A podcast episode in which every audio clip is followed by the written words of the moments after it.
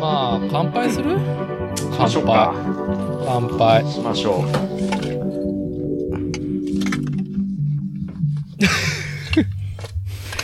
何ですかすかその目つきはその目つきはその目つき、普段通りだ。その間は IPA、何の IPA だよ伊勢角。ねえいいなあないないそなっいちセ。ブンイレブン何軒か回ったこっちのハンダの方持もって行きゃよっかたっよたね、今日。いやまあ別ほにんと、うちの一番近所のセブンにあっいああやいやいやいや。伊勢方のね、缶、3社あるうちの新しいやつが出たんだよね。緑、ん緑、うんピンク、うーんと、オレンジか。オレンジ。そう、オレンジ。があって、で、最近ね、その青がの、青の IPA があるのね。そう、青が IPA だね。おはい。じゃあオレンジ。がヘイジー、ヘイジヘー。イジー IPA だね。はい。じゃあ、労働者に乾杯で。はい。おつお疲れ様です。乾杯で。。はいはい、はい、どうも。はい、はい、はい、もう飲酒だ話。はい、飲酒だ話しますよ。ああ、めちゃくちゃうまい。はい。 くそ。くそ。 めちゃくちゃうまい羨しい。いや、 2番目にうまいね。ね。IPA。あ何よりうまい。 2番目に美味しい。僕は、は、あの、あれ、あの、やっぱね、あの、オレンジのヘイジー IPA、あれが一番好きで、はい。で、その次に、美味しいですね。はい、うんいいですね。じゃあ今回の収録は、はいまあちょっと導入して、で、前半ね、ちょっとちゃんと、あのーお伝えしたいことをね、伝え切って、で、後半はプラモデルの話しましょあ、わかりました。ちょっと、あの、持たれていいいう。いや、もう、ベストポジション出してちょっと全然。ちょっとマイク触るよ。いや、全然ゆっくりやって。切るから。あの、ガサゴソ音は。はい。じゃあ、導入いかさせてもらいますね。はい、お願いします。本日の日付は2022年7月2日土曜日。時刻の方が21時30分を回ったところです。こちらは作るをテーマに世間話をするポッドキャスト番組作例。今回は主催である私、伊達剛とコアメンバー、ラジオ戦士 DJ マコッチとのリモート収録、飲酒ダ話となります。よろしくお願いします。よろしくお願いします。今日もね、我々ね、うんおじさんらのね、等身大の憂い。こちらをね、世界へ未来へお届けしようかと思いますけど、うんまあ、憂いてばかりでもね、いけないんですけども、じゃあ、憂いをね、抱かずに、じゃあどうすればいいんだっていうところで、まあ、優位提言としましてですね、この番組ではですね、こう、ちょっとちょっとそういうニュアンスをしていたと思います。優位提言で、自画自賛の工程。うん。はいちょっとね、あのーなかなかね、自画自賛ってさ、なんだろうね。まあ、自画自賛を肯定する提案なんですけども、我々ね、おじさんたちが抱く憂いに対しての精神衛生を図る上でも、大変前向きな提案だと思うんですよ。自画自賛。皆さん自画自賛していますかあのー自画自賛ね。うん。うん、みんなね、心の中のガッツポーズとかね、サムズアップはしてるとは思うんですけども、やっぱね、こう、フィジカルでこう、肉体性を持ってね、自画自賛をし、で、こう、放った自画自賛が、お、いいねって返してもらえるだけで、うんなんて健康的なんでしょう、みたいなね。うんうん。うん。ことをね、やっていくのはね、いかがでしょうかっていう、この、ポッドキャスト番組、作例からの、まあ、きっと、同じね、30代後半、40代、もう後半のね、おじさんたちが聞いてる、リスナーの方さんが多い番組だと思いますんで、そういう優位提言、自画自賛の工程ね、どうですかっていう中で、まずはね、我々、うん。俺たちは今夜、自画自賛したいと思います。自画自賛。うん。乗った。乗ろう。 乗った。うん。ビシュに良い時が来たっていうね。うん。はい。あのーはい。俺たち、いい、ポッドキャスト番組やってるなーって。あら。私も巻き込まれて、巻き込まれちゃっていいんですか それ。乗っかっちゃってもいいんですかそれ。いや、もちろんですよね。まあ、あの、私主催の伊達と、まあ、コアメンバーであるね、まあ、ホッチさんと、新服部製作所、服部深夜。で、まあ、定例ゲストで迎えているね、小山夫妻だったりとか。まあ、時折話、ありがたく頂戴してるカラパタさんとかね。あのーいろいろある中で、うんいや、本当に、この90回を、このポッドキャスト番組にエピソード重ねてきてね。うんうん。いや、いい番組。最近、あの、俺、このポッドキャスト番組しか聞いてないもん。 そまあ、言い過ぎなんだ 、けどなるほどまあ、ね。他のも聞いてるけど、なんか平たく聞けなくなっちゃって、最近。てめえのばっか聞い聞いてると。そう、あのーまあ、この前の、僕があはいの、ヤナッチとかのね、会とかもね。あれね。うん。僕何気にあの、はい。ゲストで言うと、あの、ハッチーさんとかもね。はい。うん、あの、でん、伝突の収録とかもね。うん。はいあれも何度かいきなり電話聞すきるや直つしとかねてね。うん。 ああれはお好みですか、まこさんは。あ割とね。うん。割とお好みだった。ああ。あのー最近で言うと、エピソードうん90、ニッパー編集長、あ、もう噛んだな。ニッパー編集長、カラパタ氏をゲストに招いた回、トップガンマーベリックのネタバレ話で、おじさんたちが元気になる回と題した回。はあはいはい。はい。非常にまたね、カラパタさんをゲストに迎えての会は非常に波紋をね、こう、インターネットに描いていただいてるんですけども、あの回も何回も聞いてますけども、あの、その次にね、同じくトップガンマーベリックネタで、飲酒、ダマなし、まあ、社内収録から始まりね、おじさんが久々に、ね、あの、私だって、まあ、こっち、そして、ヤナッチね、うん、うん。ゲストでも最近来てる3人がね、ただイオンの映画館にトップガンマーベリックをね、トップガンマーベリック4回目接種のおじさんたちの話ね、うん。本当にカラパタさんの、こう、紐解いてくれたトップガンマーベリックのね、回、エピソード90、本当に反響が大きいんですよ。その次おーの、その次の、はいはいはいうんうんエピソード91、我々がね、ただ3人揃って、トップガンマーベリックで、わきゃわきゃしている、本当に何も言ってない回ね。何も言ってないね。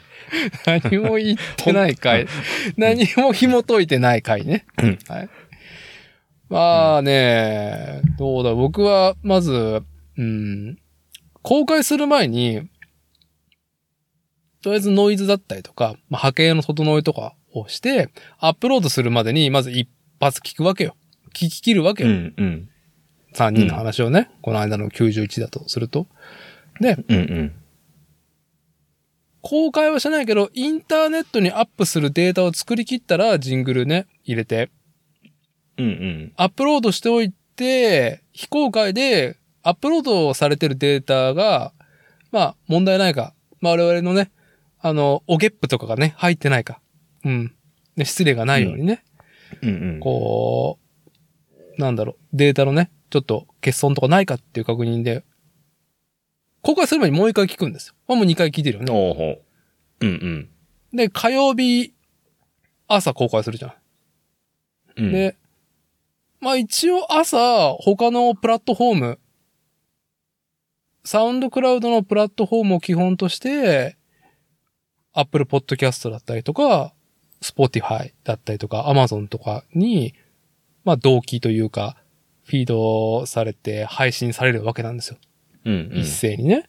で一応 Apple Podcast とか Spotify かなんか一個聞いてみるんだけど、まあそんだけで3回聞いてるわけですよ。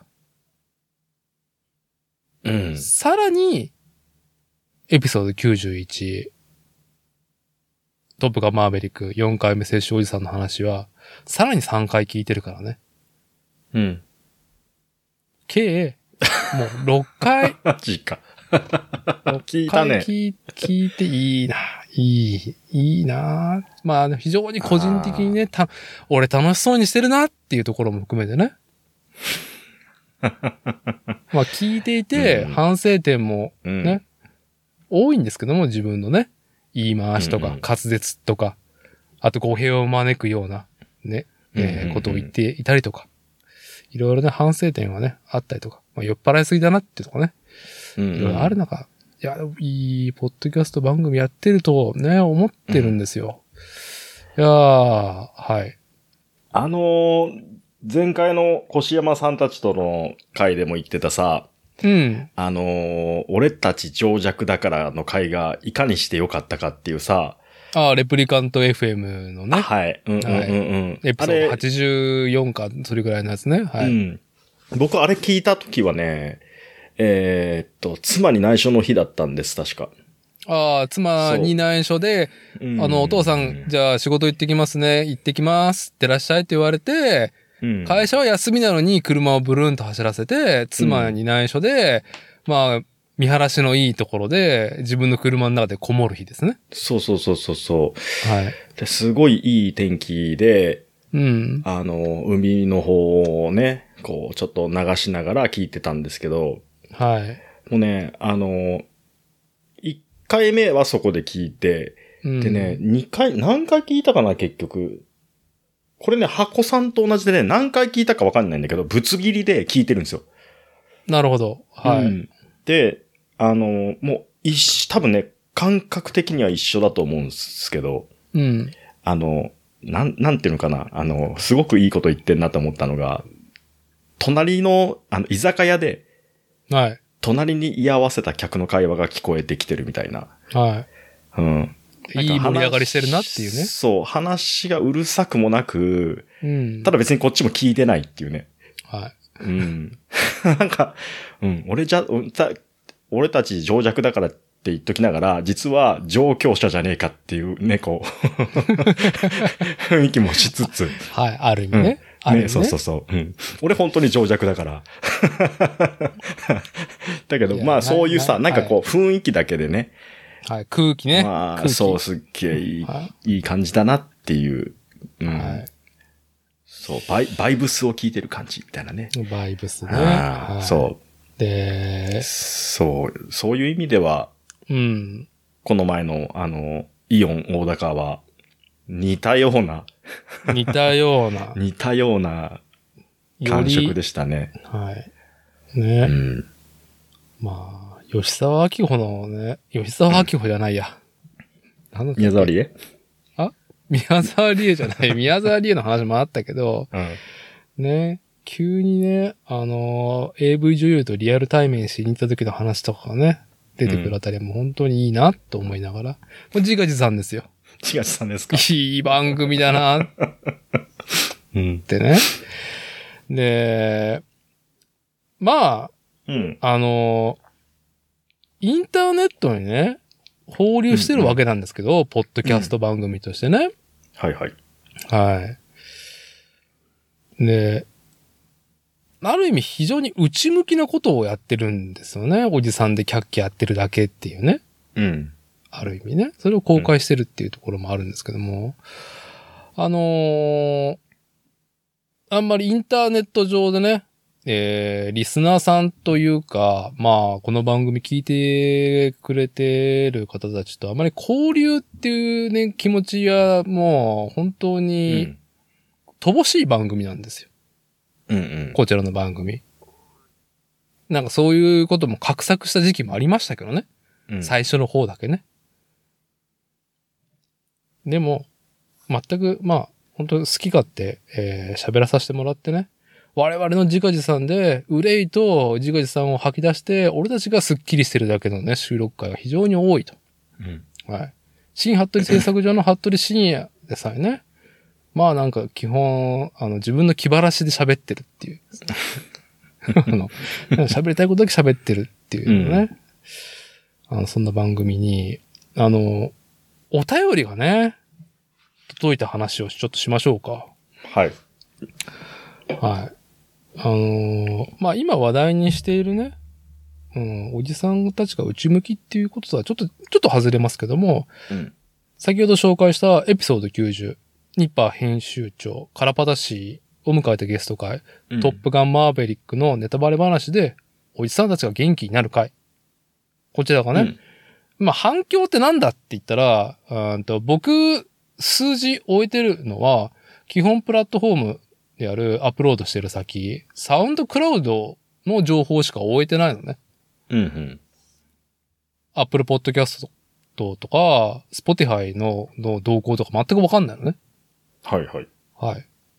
で、ちょいちょいたまーにコメントがなんとなく入ってくる感じだったんだけど、うん。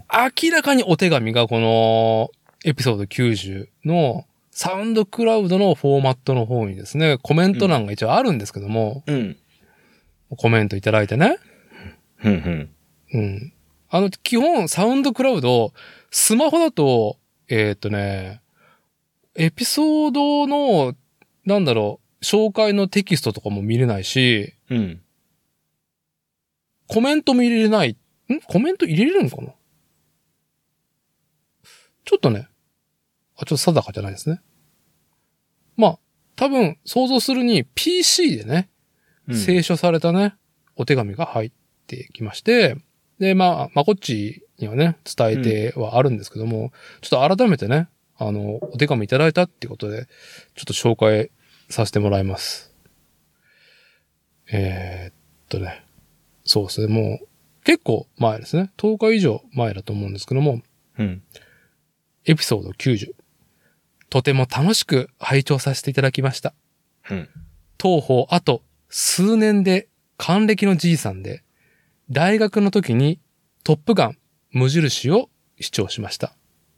まさか36年経ってあの時以上の細胞の震えを体感するとは思っておらず、カラパさんのお話にありますようにあとは置いていくだけだと感じていたじいさんが、見える景色まで違って感じるほど前向きになっております。ニッパ、超音速微暴録も拝見させてもらっており、模型制作、ツールやペイント等が進化しているのに驚いております。自分の生活環境には飛行機やプラモデルの話ができる人は皆無なので、ぜひまた楽しいお話をお聞かせください。はい。以上となりますけども、うん。完全に手紙だよね。手紙だね。うん。うん。いやー。恐れ多い。 恐れ多いねという。大先。輩。大先輩ですよ。 大先輩で大すよ。先輩。はい。うん。いやー、まあね、これ届いてすぐ、まこっちの方に、これどうって言って、これ、まこっちはどうでしたこれ見て、読んでみて。え、これ読んでうんい。やいやいやいや、震えは伝わってくるよね、これ は。魂の震えが。魂のね、止ま細って胞の震えがね。細胞の震えが。ねえなんかこう、止まっていた時間がまた動き出した瞬間みたいなさ、はそういうことじゃないですか。い。はい。ねえこれはね、逆にこの、この震えがさ、はい。またこっちに戻ってきてさ、こっちも震えちゃうっていうのはすごくいいよね。はい。うんあのーまあもうこっちは40代前半で、私がもう47になったんですけど、まあ、やっぱりね、ちょっと、憂いおじさんとしての憂いの、やっぱギアがね、完全に、あの、アップしたなっていうのをね、うん。体験してるこの数ヶ月なんですけど、あこのお手紙いただいたね、還暦になるっていう先輩はね、まあ、もっと我々よりも深い憂いと向き合ってると思うんですよ。うん。うん。ね、そんな方にね、ちょっとね、こう、刺激になる番組をできた。やっているって。まこちさん、いい番組してますね、我 々。いいいやいやいやいや。じゃあだけど、こうやっはてい日々、日々最終的に ね、最終的にこの得点をね、最初に、最終的にちゃんとゴールにね、入れてくれてるのは、はい。カラバタさんとダーティのこのね、この回ですよ。はい。ええもう僕なんてもうそれまでのあの、もうか、かませ犬でもできてりゃいいんですよ、僕なんてもう。まあ、かませい、いや、まあ、やっぱりそうは言っても、あのーうちのポッドキャスト番組のその土壌、ね、こう、ベースを、があるがゆえにカラパスさんも、まあ、その、それをね、うん。あのーもちろん踏まえてのね、こう、自由な泳ぎ方をされてると思うんええで、もう、もう土作りができてればいいです。もう不要度でいいです、 僕は。不要度で。そう、えいい土をね、このいい、土をまあ、もうすぐ100回を迎える前、まあ2年弱ぐらいですね。いい土を私も無駄にた腐ってないですから。 いい腐り方してますよ。はい。はいまあね、本当に。はい。まあね、そんなね、うんまあいい土ができている感じがある、まあ我々のポッドキャスト番組作例ね。で、まあ、こ、このね、ちょっとね、その、お手紙の中にはいろんなポイントがある中で、うーん、まあもちろんそのトップガンマーベリックでね、こう我々と同じくぶち上がったってことを共感できたっていうのがまずあると。うん。で、あの、ニッパーね、あとそのカラパタさんがずっとそのニッパー、あの、プラモデル、模型の楽しさをシェアするサイト、P が3つの NIPPPER ニッパーね。これも始まって2年、2周年経ったっていうところで、その前には超音速微暴録、中の人としてね、まあほんとでっかいし写真でね、ぶん殴ってくるブログ、うんエキサイトブログでやられてたっていうね、ところで、そう、も模型ね、非常に超個人的に、超個人で完結してしまうわけじゃないですか。そこが魅力でもある、じゃないうん。ある意味ね。でも、同じ趣向の人とさ、楽しさや考えを共有する機会ってなかなかないわけですよ。はい。はい。今ね、だから、まあ、ある意味、その、僕もやっぱり、超音速微暴力でずっと刺激を受けてて、いや、プラも、プラもちょっと復帰するか、つって、こそこそ始めてる時に、ニッパーが2020年の5月に始まり、うんうん。おなんて面白いものが始まったんだ。すごいウェーブ始まったな、模型のっていう。うんでも最終的にはね、まあ気候をこう広く求めるってとこで、まあ、あの僕の方も、まあちょっと去年の末から気候の方ね、記事を書いて、あの、参加させてもらってるニッパーだけども、まあ一個あるのは、非常に個人的に完結してしてしまうっていうか、つな、なんだろう、その SNS 的に繋がりたいとかじゃないんだよね、これって。うん。なんか、同じ趣向の人がどういうふうに取り組んだりとか、向き合ったりとか、感じているかっていうことを言語化だったりとかしてくれてることうんうん。にやっぱ刺激を受けて、まあもちろん見せ方も含めてね。うんうん。だからついついね、コールレスポンスして、で、まこしさんもね、あの、プラモデル買ってしまうわけじゃないですか、道具も。うんうん。なんか非常にインターネットっていう、なんだろう。まあ、人類が生んだ道具の非常にポジティブなところが、なんだろう、光ってるよね。この、お手紙いただいた方のリアクションを見てるとねうん。僕自身もそうだけどね。うんまあ、そのね、なんだろう、非常に個人的な、こう、狭い世界だったのが、個人っていうのは変わってないけども、こう、あ、一人じゃないんだ、とか、うん。あ、そういう考え方とか捉え方あるのね、みたいな。うあ、ん自分とは違う色の見え方してるのねっていうのを知れるだけでもさ、なんかパーッとなんか広がるじゃないああ、はい。はい。広がる、景色が広がる感じね。景色が広がる。狭いはね、い暗い部屋の片隅にいたと思ったら、ええええあ、オープンフィールドだったか、みたいな。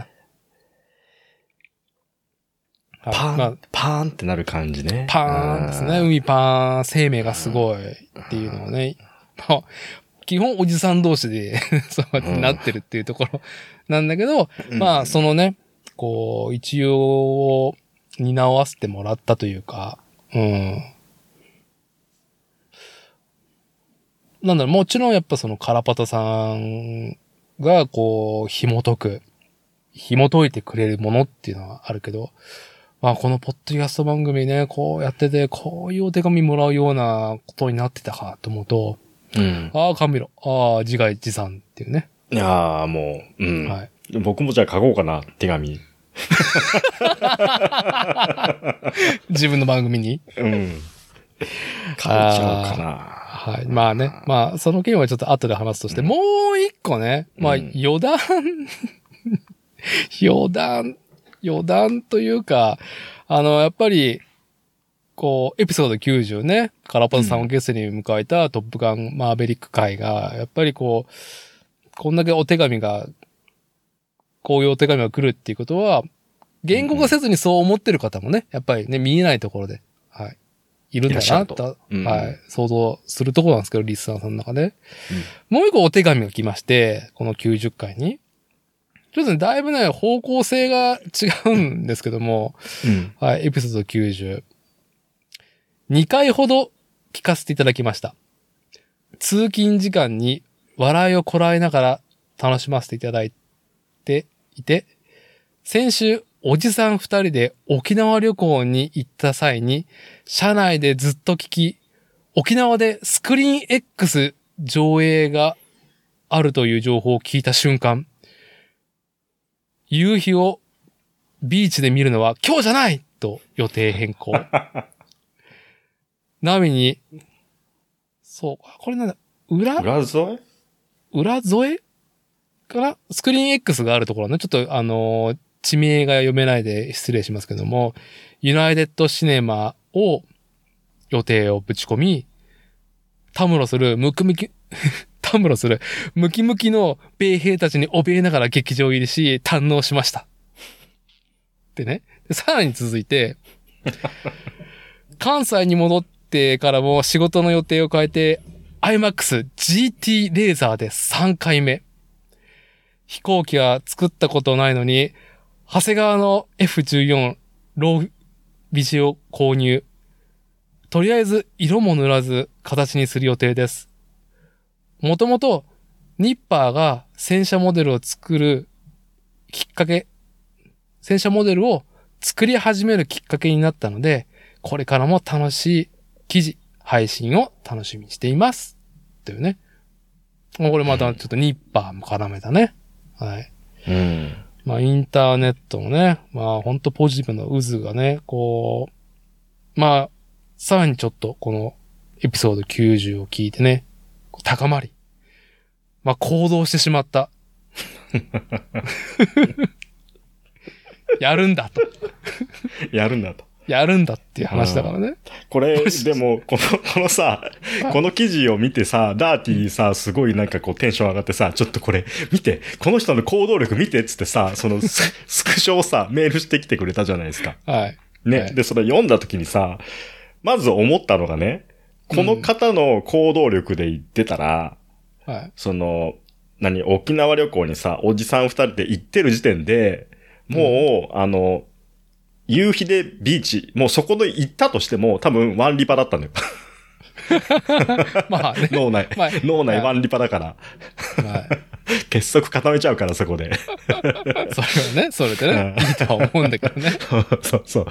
だけどなんかすごいよね。そのままそのフットワークの軽さで、はいそこで見れるっていうさ、はいね、スクリーン X をゲットしてくる。 この、ある意味、エピソード90で、ね、カラバトさんが紹介して、したね。あの、うん通常の劇場ではなくて、もっとマーベリックすべき、できるところはっていうところで、うんスクリーン X っていうものがあったり、あと、IMAX も、その GT レーザーね。うん。本当に25メータープールが横たわってる話だよね。横たわってる、こう起き上がっちゃってる。団地を。団地、それなんだっ団けあの、なんだっけ ?2001 年宇宙の旅の、はい。あの、人体にやばいレベルで音が鳴ってるとこっつったっけそう。画面もクソでっかい上に、ん音響もバカっていバカうってね。うんな内臓がおかしくなっちゃうっていう。 を、言ってカラバ、そう、もう、カラバツさんが、まあちょっと行こうと思、うんいや、行こうと思ってんすよ。って、うん カラバさんもまだ行ってないのに、この方はこのね、回を聞いて、もうね、マーベリックしてしまったわけですよ。マーベリックしてしまったわけだね。うんいやー、びっくり。うん。うんすごい。うん。すごいなっていう。で、いやーすまあね、あのーちょっとまた話がずれるんですけども、まあ、うんうん。この、カラパさんの回にやっぱり反響あるっていうのはね、まあ文章の書き方のことをね、紐解いてもらったりとか、元編集マンうん。としてのね、雑誌編集マン、編集、副編集長っていうところをや、やられてたっていうところでね、うん、あの、文章を書く上での心持ちみたいなことをさ、紐解いてもらったからもう非常に好評だし、うん。うーん。まあ、すごいあ脳みその中にどんだけ引き出しと本棚があるんだっていう方だからね。うん。うん。で、まあ、あのー有意義指数としては非常に高い収録回になるわけですうん。うん。よ。はい。ただ、それでも、我々ね、あのー、しんくんだったりとか、まこっちと、なんでもなく、ね、その時の空気をこぼし、はい。うん。あのー、憂い、そして何でライジングしたかっていうだけをね、こう、とつとつと毎週公開していく中でね、やっぱそれ、そっちの方面でもやっぱリアクションをいただいてるじゃないですか。ほうほうほうほはい。でですね、こう、ちょっとこのリアクションをですね、いただいたのを経て、う。うん。まあ一つ考えがね、私、この作例主催者としてですね、浮かんだことがありまして、はいはい。えー、リスナーの皆さんに、こう、参加してもらう番組コーナーを作ろうかと、ちょっと今考えております。おー。はい。僕も参加してもいいんですか、それ。 いやいいよ。まあ、参加していいんですかっていうか、うん。要はですよ、あのー我々ね、はい。このポッドキャスト番組で、まあ、憂えてるわけじゃないですか。憂えてるね。はい。おじさんの憂いを。うん。うん。ね。リスナーの皆さんに、まあね、まあ世界や未来にね、あのー発信して、皆さんに我々の憂いを聞いていただいてもらって、我々はスッキリしてるわけじゃないですか。はい。うんは。い。これは我々だけがね、スッキリしていてはいけないんではなかろうかと。おうほというところで、まあ、昨例ね、このポッドキャスト番組がエピソードを公開100回がね、見えてきたんですよ。この収録回が94か95になると思うんですけど、う。うんうん。ね、エピソードが100になる前に、うんリスナーからお便りを募ろうかと思うんですよ。おー。はい。腰が、うん。はい。で、はい。感想とか、なんだろう。ファンレターとかじゃ全然いらないからね。もうおじさん同士でね、そんな、ね、こう、うちへうちへって言ってもね、あれだなと思うんで。うんうん。感想とかじゃなくて、皆さんの憂い、もしくは自画自賛を募り、我々が、わかるとか、いいねと、うん同意するだけのコーナーをうん。作っていこうかなと。はい。なんかだいぶ、あれだね。その、広いね。守備範囲が、それ。守備範囲広いよ。ね。はい。で、我々がね、憂いと自画自賛。 我々も散々広いね、レンジのね、憂いと自画自賛をね、まあね、聞いてもらってるじゃないですか、リスナーさんに。まはいはいはいはい。あその中で、ううん。ん。まあ別にそのおじさんだけじゃなくてもね、そもちろん若者にもね、うん。うん。おじさん、おじさんにね、な、なんだろう、よくあるじゃん、あの、なんだろう、アドバイスくださいとかさ、うん。人生を指し示してくださいみたいなさ、なんかあるじゃん、うん親父道場みたいなコラム。うん。うん。ああいうのをやりたいんじゃない相談ではなく。相談ではない。うん。わかるってやつうん。うわ、辛いね。いいじゃん。解決しねえんだ。解決、解決はないもん。 ねまあ、自画自賛ね。自慢ね。誰も聞いてくれない。うん。誰、こう、こんな、自意識が邪魔して、もうこんな自画自賛、うん。え、何それって返されて終わりだから、ね。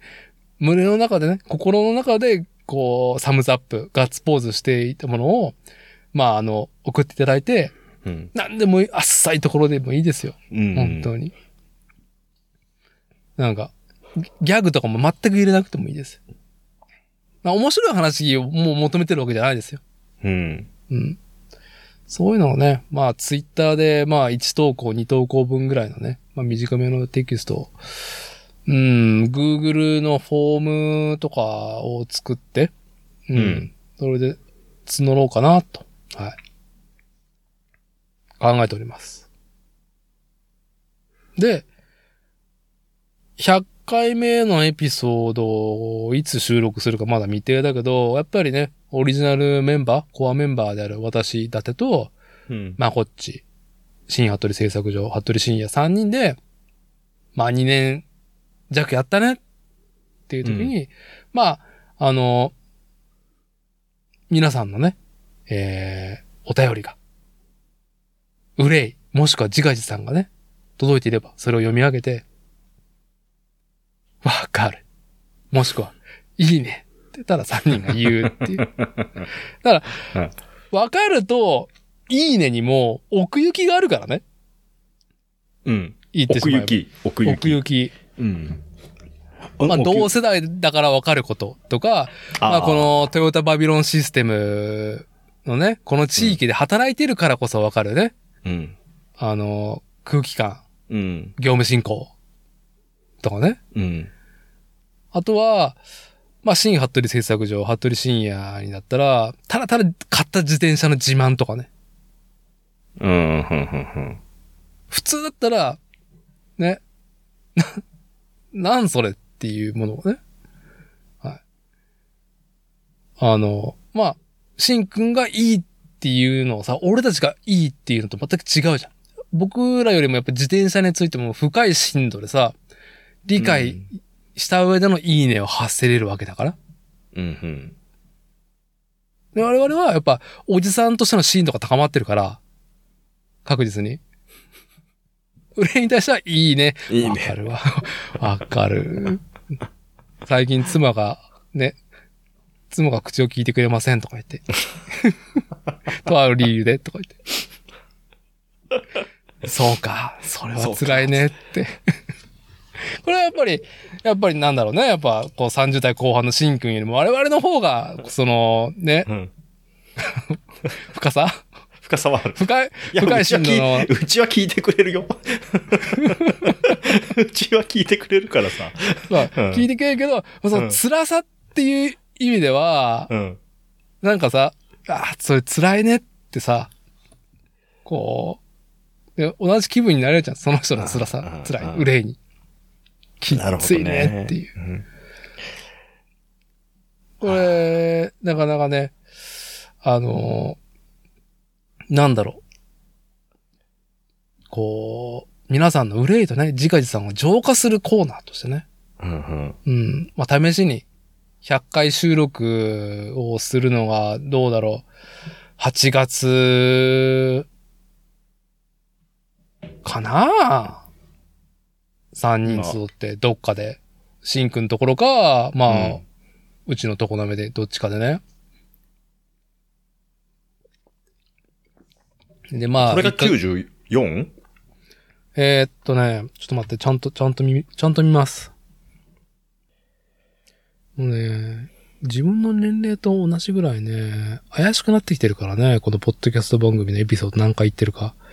93やってるね、前回の小山夫妻。 94これがなこれ94です。はい。 95、96、97、98。まあ、盆ぐらいに収録になるんじゃない8月の16日公開が、16だ。あだから、盆休み入って、だね。うん。お盆休みがだいたい、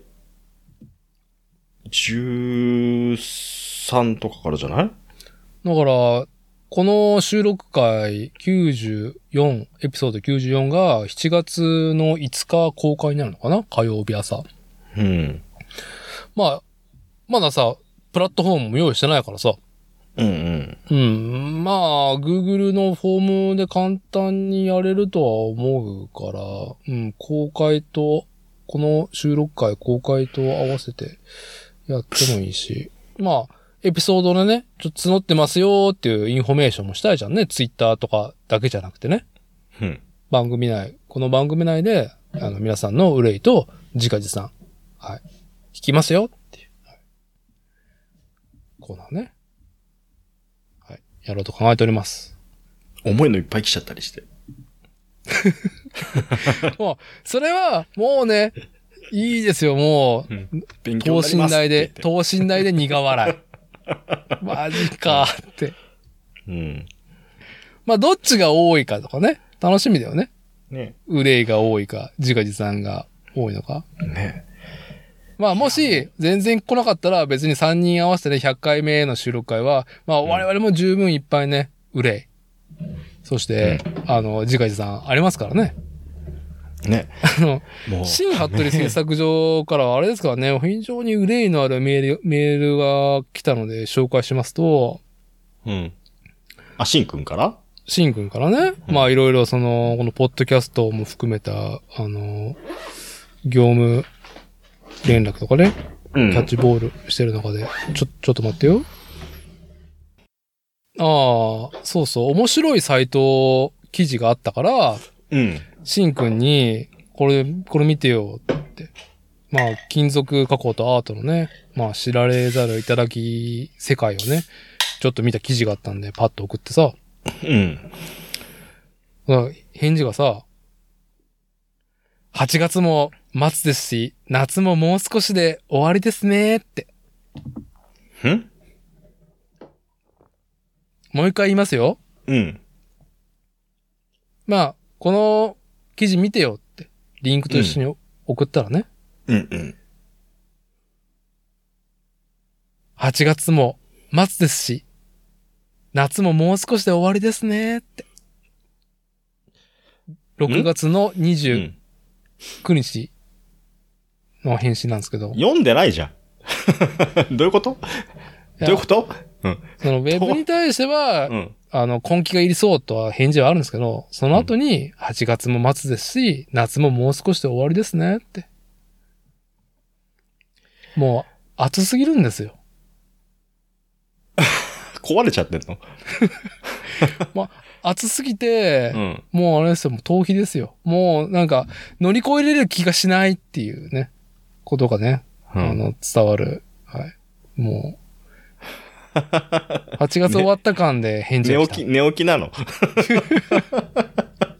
いやいや、願望、願望、願望がこぼれちゃった、口から。工房内の暑さを想像できるね。ああ今年の夏は暑かったねっていうことをまだ始まってもいないのに言ってるっていうね。残暑じゃねえよってね。いや大丈ー、夫本当にね。いや、いいですよ。うんあのー、憂いのね、うん。憂いを募っても、本当に暑いです。大変。以上だいぶ、 以上でもね。 だいぶあー相当、相当ですねってね。だいぶ察していかないといけな いね。本当に。ねえ。あ、そう。まあちょっいと、やまあそういうね、あの番組コーナーやろうと思ってますんで、ちょっと、ーだ、あのめず、あれだね。あえの、意外だな。意外だなと思った。なんかそういうのやんなん、やんないんだろうなと思ってたしさ。うん、やんないな、やんな、やるつもりはねえって思ったけど、いや、ここまで我々の憂いと自画自賛を聞いてもらったらね、うん。まあ皆さんにもね、まあスッキリしてもらえれば、我々スッキリしてるんで、意外とやっぱ言語化すると、それだけでスッキリするからね、人間。ああ。ね、それが、自分で、そう。うんうん。そう、自分で回してると、あのー毒でしかないけど、うんうん。バッて出しとくと、スッキリするから。すっきりします。なんかあの、な、なんていうのかな。あのーか、傾聴傾聴傾聴、傾聴ってあるじゃん。うん傾聴って。うん傾いて聞くの傾聴ね。ああ、はい。うんはい。あれ、あの、傾聴マインドはさ、うん要はあのーそういうとこあるよね。はい。いやーこう、とりあえず相手の話をすべて受容するみたいなさ。そう。で、こっちから、こう、これはこうだろうみたいなことは言っちゃダメですよみたいなさ。ああ、そううねん。。はい。そう。あのー話してもらってはい、向こうが、相手が言語化どんどんしていって、あ、そうなのね。あ、辛かったのね。とかさ、そういうとこだけ返してあげると、そう、俺辛かったんだよ。みたいな。そこで、その、言う語り手の方はね、はい。自分で気づき、で、問題をね、はい。解決する、そういう手段の方に向かっていくっていうね。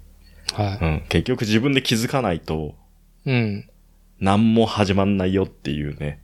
うん。はいで、これが、なんだろう、そのネタ募集とかさ、うん。面白エピソード募集とかさ、うん。になると、ハードル上がるじゃん。まあそこはそこでね、燃えて、燃える方もいると思うけど、もう面白とかよりも、ただただ憂い、ジカジさんが、もうね、うん。密度の高い憂い、密度の高いジカジさん来るだけで、だいぶ面白いと思うから。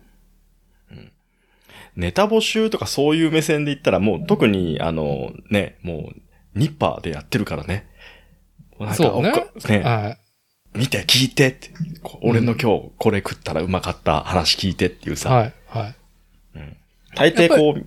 うん。うん。そう。構造をさ、作らんとかんだけでもさ、大変じゃん。人に伝えようっていう意味では。うんうん。まあそういうとこは、じゃなくてね。うん。はい。そんなのやろうと思ってます。あじゃあ、まあね、そういう番組コーナーを作るっていうことのね、話の流れ。あのーで、ちょっと今ね、我々のジガジさんから入って、で、番組コーナーで、これからちょっと皆さんのね、憂いと、ジガジさんを募集しますよ。ちょっと、あのーどういう形式になるか、まあ、続報をお待ちくださいっていうところで。あ。うん。まあ、一旦、一旦ちょっとこの話は区切りでいいですかはい。はい。大丈夫ですよ。まあ、プラモデルの話しますかプラモデルの話。プラモデルなんか最近いいのゲットしたってことだね、それはね。いやいやいやいや、まあ、うんなんちゅうの、あの、やっぱり何かのカードをさ、やっぱりこう、リモート、インターネットで、まこちさんと接続するとさ、えまあ、とりあえず1枚パッとさ、カードをだ出してくるじゃないですか。あ接続した瞬間に、え。ええ。俺の今の、ね、上がっ、ぶち上がってるプラマはこれだっていうね。ジカジさんがね、うん。これ買ったカメラの前にね。うんはい。じゃあそれ説明してください。それな、何を買ったんですか私はね、あのーグラマンのトムキャットですね。はい。タミヤの48分の1。でかい番な号。で言うと122だよね。うん、でかいね。でかいね。グラマン F14、はいトムキャット後期型発艦セット。はい。これ、あの、これってさ、ニッパーで上がってたよね、記事。ああ、こう上がってたっ僕この、けなんか、はい。もちろんその、トップガンを見てっていう流れからの、だったんですけど、はい。あの、欲しいのは別にトムカットじゃなかったんですよ。別に僕が欲しいのはトムキャットじゃない。なかった。はうい。んはい。ね。僕が、その、戦闘機でときめいたのではなくて、この箱絵ね。見てこれもう一回、ちゃんと。箱絵。ぱいいですね。発汗するとこにカラーギャングがね、そう。黄色のカラーギャングが、ゴーそう。レインボーギャングね。あ、そう、レインボーギャング。はうんい。カラーギャング、失本当に、本当にギャングになっちゃうからなってしまうからさ。礼しましたはい、はい。この、黄色のね、黄色のね。カタパルトオフィサはー。い。これが欲しかったっていうね。で、これ確かニッパーで、なんかこの、写あ真を見たよなと思ってて、でトムキャットをずっとで、それからずっと物色してたんですけど、ー。うん。アマゾンで見たら、まあこれ普通にポッと買える感じだったんですけど、うん。まあどうせなら、あの、店舗で買いたいなと思って、ああ、はい。で、いろいろこう見てたんだけど、うん。まあ結構出てるんですよね、種類が。はい。うん。で、なかなかこの、発汗セットの122のね、やつがなくって、うん。はあ、ねえなーって思ってて、うん。で、ふっと、一番ね、あの、よく言ってるハンダの上司に行ったら、あるやんか、ここに、つって。あ、上司に あった。そ。ああ、そうんで、もう、もう、何も考えずに、もう、こう抱えてましたもんね、脇に。う。あのー、それなりの値段するのにね。そう、もう抱えて、はい。ああ、これはもう、その前の日とかもずっと YouTube でさ、うん。その、カタパルトオフィサーの動画をずっと見てたんですよ、僕。ああ、あのー、俺にも送りつけてきた動画ね。そうそうそうそう。はい。ずーっと真似して、会社でもずっと真似してさ、ああ、それでね、うん会社の、会社のクルーたちとキャッキャしてるわけで、それ。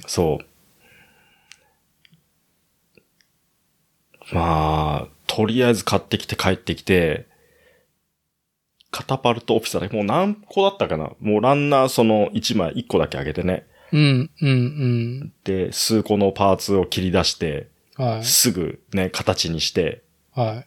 で、ランナーは元全部箱にしまい、 はい。カタパルトオフィサーだけクリップで掴んで飾ってるっていう。今現状ね。で、それを、そう。今、リモート収録するね。あの、まこいつさんの、ね、あのうんー。お姿をね、の、ま、手前に、カタパルトオフィサーがね、片膝ついて、行けっつって、いけっつって。今っつって、やってるのね。ねいやー、買ったね。買った。買ったねう。んい。や、やっぱさ、マーベリックね、トップガンマーベリック見て、ん公開して1週間以内には見に行ったんだけど、もうその時には Amazon のプラモデルのうん。その人気ランキングがもうね、完全戦闘機になっており、うんうん。で、まだその時はあったんだよな、いくつか。で、見て、爆上がって、平日の夜に見に行って。うんうん。で、買おうと思ったら、もう、まあ、ない。スーパーホーネットない。ああト。ムキャットない。あと、何よりも、その、デッキクルーがない。あの、一番、こう、なんかね、お祭り感、お買い得感で言うと、あの、うん富士見の72分の1の、あの、消防車とデッキクルーがさ、あるやつ。うんあともう一個仕様が違うやつがあるんだよな。それいっぱいさ、あるんだけど、72分の1よりもやっぱ48分の1の造形の方がね、やっぱりこう、いいよね。細かい。いいというか細かいというか、ってこうとん。うん。はい。買った感が強いよね。うん。本当にこの後に、マゴッチは F14 ね、後期型作るんかっていうね。ねえ、いつになるかわかんないけどね。ういやいいとん。思うよ。もう完成され、一旦完成したと思いますよ、そのデッキクルでしょ、ー。うん。これ、何色に塗ろうかなどうやって塗ろうかなってね。はいいや、黄色だろっていうね。 うん、でもなんかその、ニッパー見てても、やっぱり、ね、あのー戦闘機とかさ、うん。それにちなんだ、ね、投稿が相次ぐ中、やっぱりこの、様子がおかしいなっていう記事見ると、ね、ハイパーアジアさんだったりするね。ああ、最近ね。最近、あのー帰ってきたハイパーアジャシっていうところで。ね。新ウルトラマンとはジェットビートルの不在について。た、面白いっす。来てんなーと思って。うん、これね、あのーえっ、とね、だ、誰さんだったっけなえっ、とね、に、同じニッパーネタで言うとね、い。うん。えーっと、ペコさんかなペコさんっていう方が、お子さんと一緒に、キッズランド、あの、大須のね、ああ、はい。にはい。プラモデルを買いに行くっていう投稿があって、名古屋の方なんですね。はい。だと思うけどね。で、うんそれをさ、見て、その次の週に、週末、その次の週末に、ああ、と思って行ったんですよ。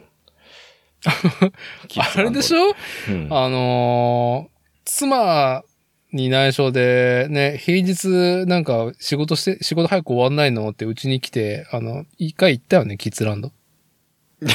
それとはまた別、別日、別の話だよね。はい。別の話。したね、は行いったね。うんうんはい。いや、それとはもう別の話で、別って、そうそう。はい。で、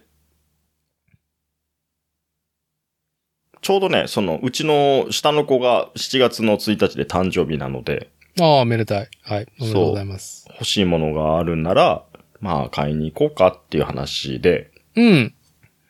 そう。で、ちょうど、その、えっ、と、前の、7月1日の前の週、まあ、おもちゃ買いに行くなら早く買いに行かないとなと思ってて、で、うんどうせなら本人と一緒にさ、いなんか見に行って、高まるもののリアクションを見たかったから、うん。まあちょうどいいやと思ってさ、行ったんすそか、のキッズランド。そうそうそう。まあ週末にね、うん。で、あのーまあ、それも、そう思わせてくれたのも、その、ペコさんのね、記事を読んでだったんだけどね。はい、あのーそう名古屋市のね、中心街、大須にある、あのーキッズランドと、うんまあ、その周辺にある模型店行ったって話ね。うん。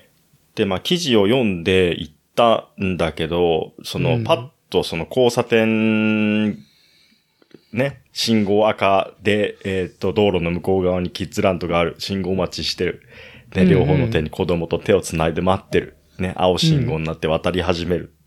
っていう時の、その時に見えてる絵面が、本当に記事の写真の通りの位置に立っててさ、いやいや、もう、おなじみのね、 おなじみアの絵面ングルだじゃんよね。この、ニッパーのあの、記事。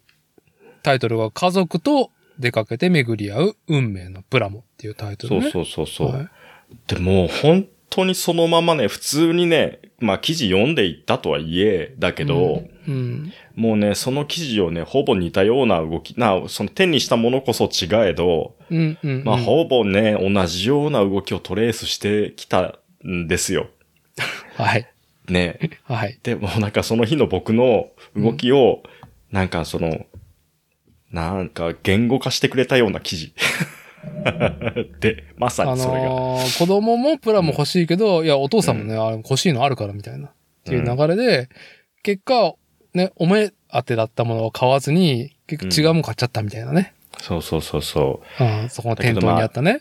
はい。いい風景だなと思ってさ、はい。うん、なんかこう、ね、すごくね、だからじんわりきた記事でね、それが。自分の中で。でまた反数して帰ってからも読んじゃったりしてさ。ああ。そうそうそちなみに、まこっちさんは、あ、まあ、小、ん小2か、今。う。上がね、なおが小2で、うん。で、下の後世がね、年少ですね。まあ、 7歳、4歳。二人、二人とも連れて、大須の上新キッズランドに行ったのそうそうそうそう。で、なんか欲しいの、どれみたいな。そうそうそう。反応するリアクションもだけでも見れればさ、あ、こういうの興味あるんだなーってのも見えるしさ。あ、でもまだ買ってないの買ったよ。お、何を買ったの結局。買ったのはね、全然関係ない。トミカ買った。なるほど。うん、トミカ買った。アサヒアとかではね、結構あの、あのーポケモンのね、プラモとかね、うん。うん、よく彼はご所望してえー買い与えてるんですけど。まあ、うんハンダのね、名店ね。老舗。うんはい。朝日屋。そうそうそう。まあアサヒアの、あの、ショーケースとかも、もう、なおがすごい食い入るように見るからさ、ショーケースって完成作例入ってるところ。作例入ってる、あれね、できてるやつね。そうそう。はい。で、なんかゴーストとかもね、塗装してあるやつとかがあ入てたりして。ゴーストあったっけうんそうそうそアう。メインゴーストね。うん境界戦記の。そう。で、こんなんなっちゃうんだ、みたいなさ。はダーティーのニューレンとかもびっくりしてたからさ、い。はめちゃめちゃかっこいいとかって。うん、そうそうい。そう。はい。あれだあ。今、ちょっと、あ、自画自賛の顔だね、 今。はい。じゃあ、だって、な、誰よりも俺が最高の、最高にいい入連ね、塗ったなーっていうね。あれマジでかっこいいですもんね。はい。まあね。ね、ニッパーメソッドのね、あのー、えースーパージュラルミンねを塗った上に、うんクリアのなんとかルージュっていうね、あの素敵な発色をするやつを塗っリンゴアメレッドね。そう、リンゴアメレッドになった入連ね。はい。最高ですもうよ。良すぎて口に入れちゃうやつね。はい。パクパクした。ね、パクパクしちゃうって。じゃあ、すぎて口に入れちゃうで言うと、その、キッズランドをさ、行った時にさ、あの、階段登ってく途中にさ、はい。ね、あの、境界戦記の、ショーケースとかあるじゃないですか。あのーバンダイの、まあ、うん宣伝用の重機一式だよね。そう、反則重機ね。うん。あれ、見ててさ、まあ、さ、それこそ30 minutes ミッションの量産機、ね、量産機すごくよいいよね、みたいなうん話をしてたときに、うんはい。ね、30 minutes ミッションズが美少女ロボを出すみたいな。え、なんかちょっとブレてんじゃないのって話をさ、はい。ね思わずね、キャ苦ッキャ言しを、てた苦言そを、うはい、言ってましたね。ねはい。で、まあ、その後日ね、カラパタさんとかが、まあ、あれは違うんだよ、みたいなさ、うん。なんかこうちょっとね、こう。まあ、文脈を紐解いてもらったんですよね。そうそうそうそうそうそう。なんかあの、フレームアームズがね、う。はい。とかその辺も引き合いに出してさ、はい。ね。で、その30ミニツミシスターズの、はい。まあ、反則用の重機も並んで、隣に置いた、隣だって、え、置いたってさ、はい。ではい。それみ、しげしげと見てる自分がいて、うんうんうん。ね。あの、ししべし音以降の僕がそれを見てい てさ、ああ、はい。境界戦記の、あの、フィギュアライズスタンダーとかうん。のね。うん。はい。危ない 危ない。危ないっつって。はい。うん。危ないわ、あれは。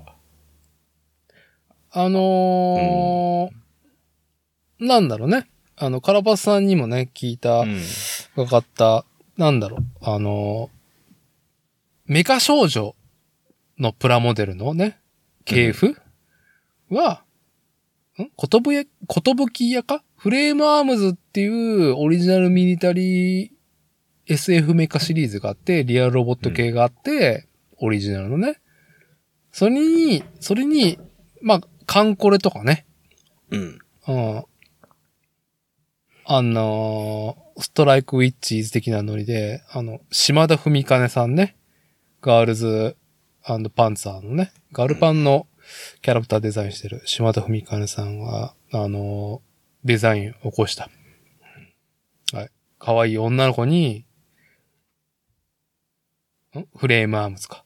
フレームアームズの、的なメカが、うん。こう、まとって、うん。っていうね。で、まあ、絶妙な肌の露出がある。はい。危ない。ゴーライね。もう、うん、もう危ない、危ない。はい。今なお僕、ゴーライのパンツの色うん。うん、そのし、ね、純白のおパンツうん。に、まあ、デカールが3種あったんかなうん。まだ悩んでんの。ま だ悩んでる。ままあ、初音ミクインスパイアのあのね、太いね、横、あ、じゃあ、初音ミクじゃないか、あれは。あれはカンコレの、あれか。名前出てこねえけど、あいつか。ね、横、ね、太い横島にするか、なんかあと2種類ぐらいあったんだよ。パンスなら。うん。いもうそれ答え出す気ないでしょ。やいや、で も、このね、そこの、そそのデカールを眺めて、こその選択肢を前にするだけでもうなんかふむふむと。うんうん。はい。なるほどね。もうキュベレーと一緒の次元に行っとるじゃん、もそうですね。う。ねえ。まあでも作るよ。キュベレーも作るし、ゴーライもね、本当にちょっと涼しくなったら塗り、ね、塗りたいなとは思って、はいいろいろ塗料とかもね、揃えてはいるんですよ。あなるほどは。い失礼、それは失礼しました。あのーね。いや、30 minutes sisters はね、いや、何回も買おうと思って、なんだ、やっぱり買えね、ないね。買えないもんあれ。買えないね。実店舗にまずない上に、インターネット上では最近在庫あるけど、な、あ ?2、3割 ?3 割、4割うん。ねで値が跳ねてるからさ、嫌じゃんうん。なんかもう本当に、あの、欲しい人のところに届いてほしいから買わない。うんなるほどね。うん。でも僕はちょっとこと今年のあれですよ。あまりにも買えないから、今年の11月末と12月に発売されるやつ、バンダイの、えっ、と、抽選申し込みしたよ。30 minutes sisters の新作。うん。ああ、そうなんですか。うん。もうだ、これはなんかこう作っとかんとダメだなと思って。うん。うん。すごいよね、あれ。あれ、多分すごいと思うよ。うん。もうね、あ危 ない危ないメカ少女にね。うん。いや、いい、いや、ね。やるかやらないかだってやるしかないっていう風にね。で口に入れるか入れないかってこと。そう。ま、マーベリックもね、言ってるじゃないですか。うん。やっぱこうね、体験してみて、なるほど。危ないよ。体験してみて、口に入れた瞬間に、イジェクト、イジェクトって言ってるかもしれんよ。いや。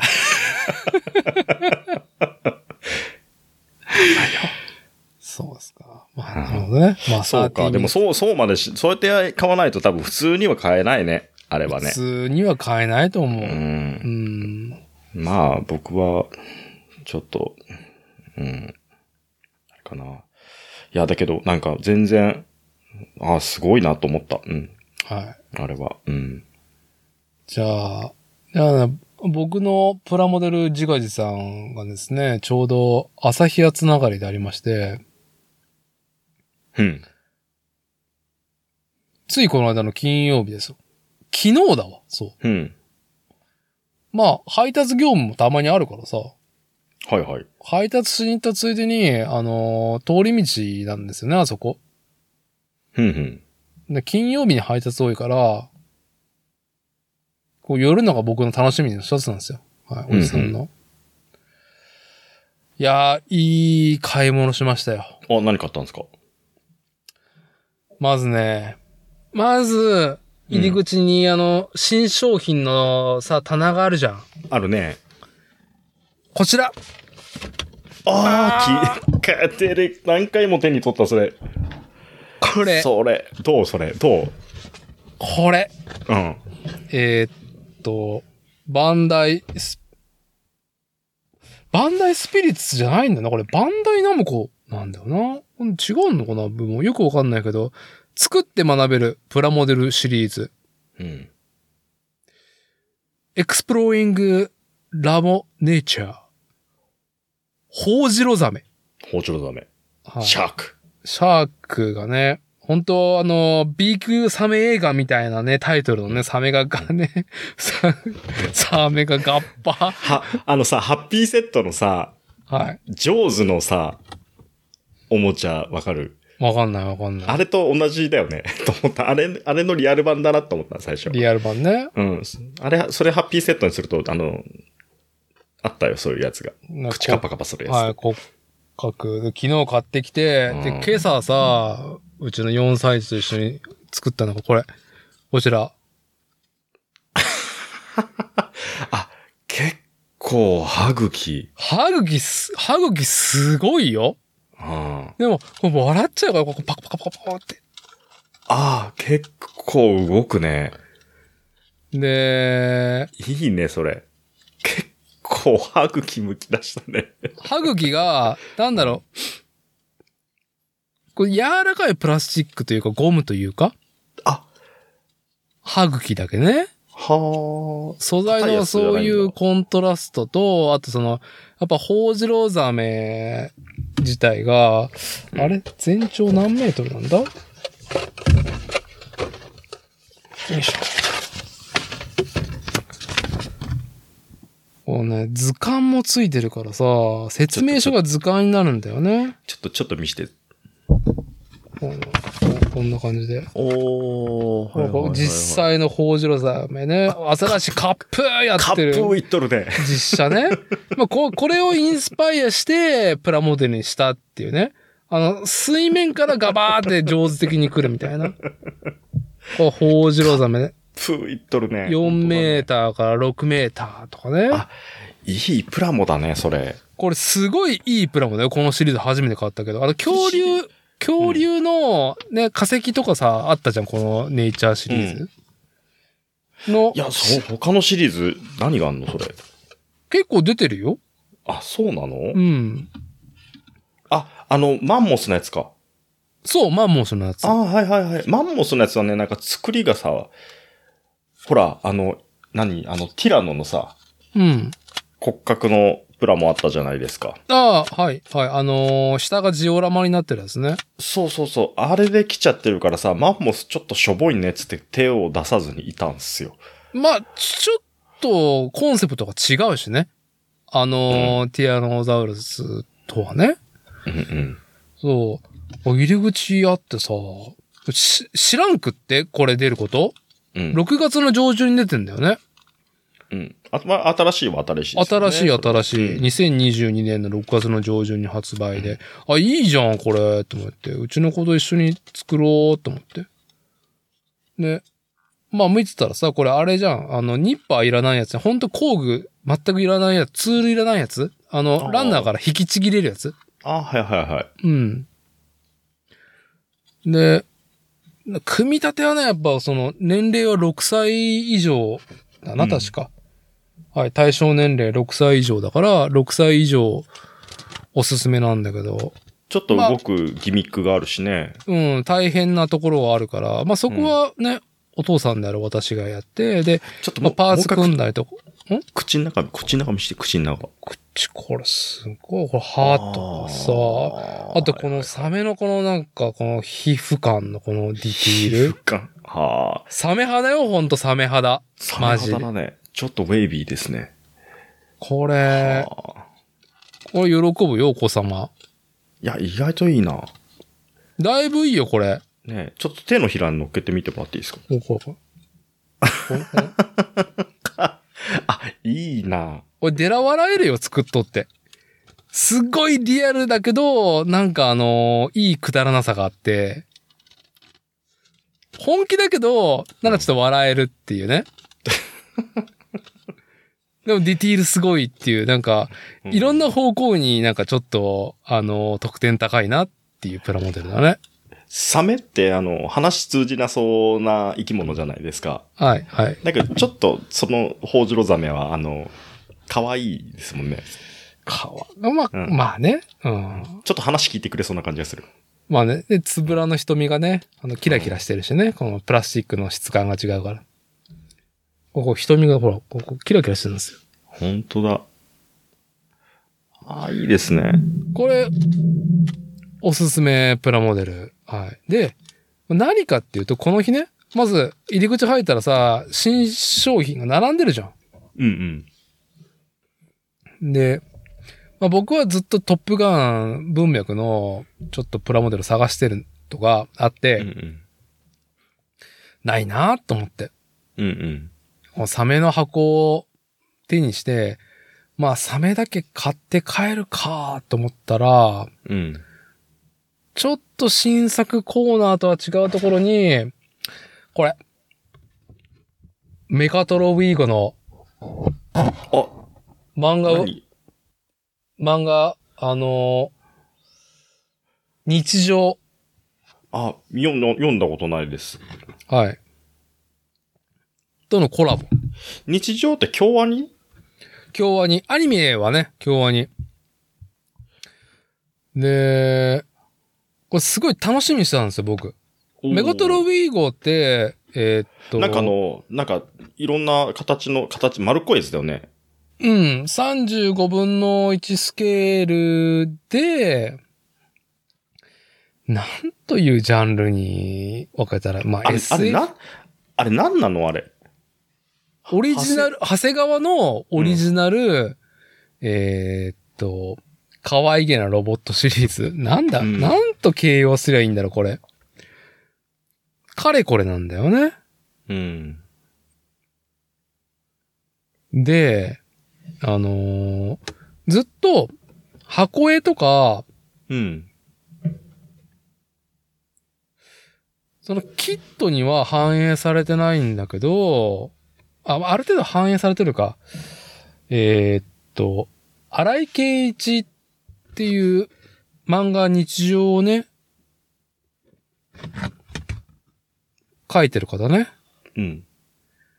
がアートワークしてるんですよ。箱絵だったりとか、デザインをね。うん。うん。でも35分の1のフィギュアってずーっと、なんだろう、うん一般人と、一般人的な男性、女性がキットに入っていて、うん、箱絵はの世界観は荒井圭一氏の絵なんだよね。ずーっと。うん、うん。で、コラボシリーズでエヴァンゲリオンのあね、るねシンジ・アスカ、うん。カオルくんとかあって、なんか、ま、ちょいちょい、それこそゴーライ、フレームアームズともコラボやったりとかもしてたりとか、ああ、そうなんですか。うん、フレームアームズガールとやってたりとか、いろいろすごくね、やってて、いつか作りたいなと思ってる中で、うん。満を持して、日常の、漫画日常、アニメ日常のキャラクターがコラボして、うん。出たんですよ。これも6月発売かなおー。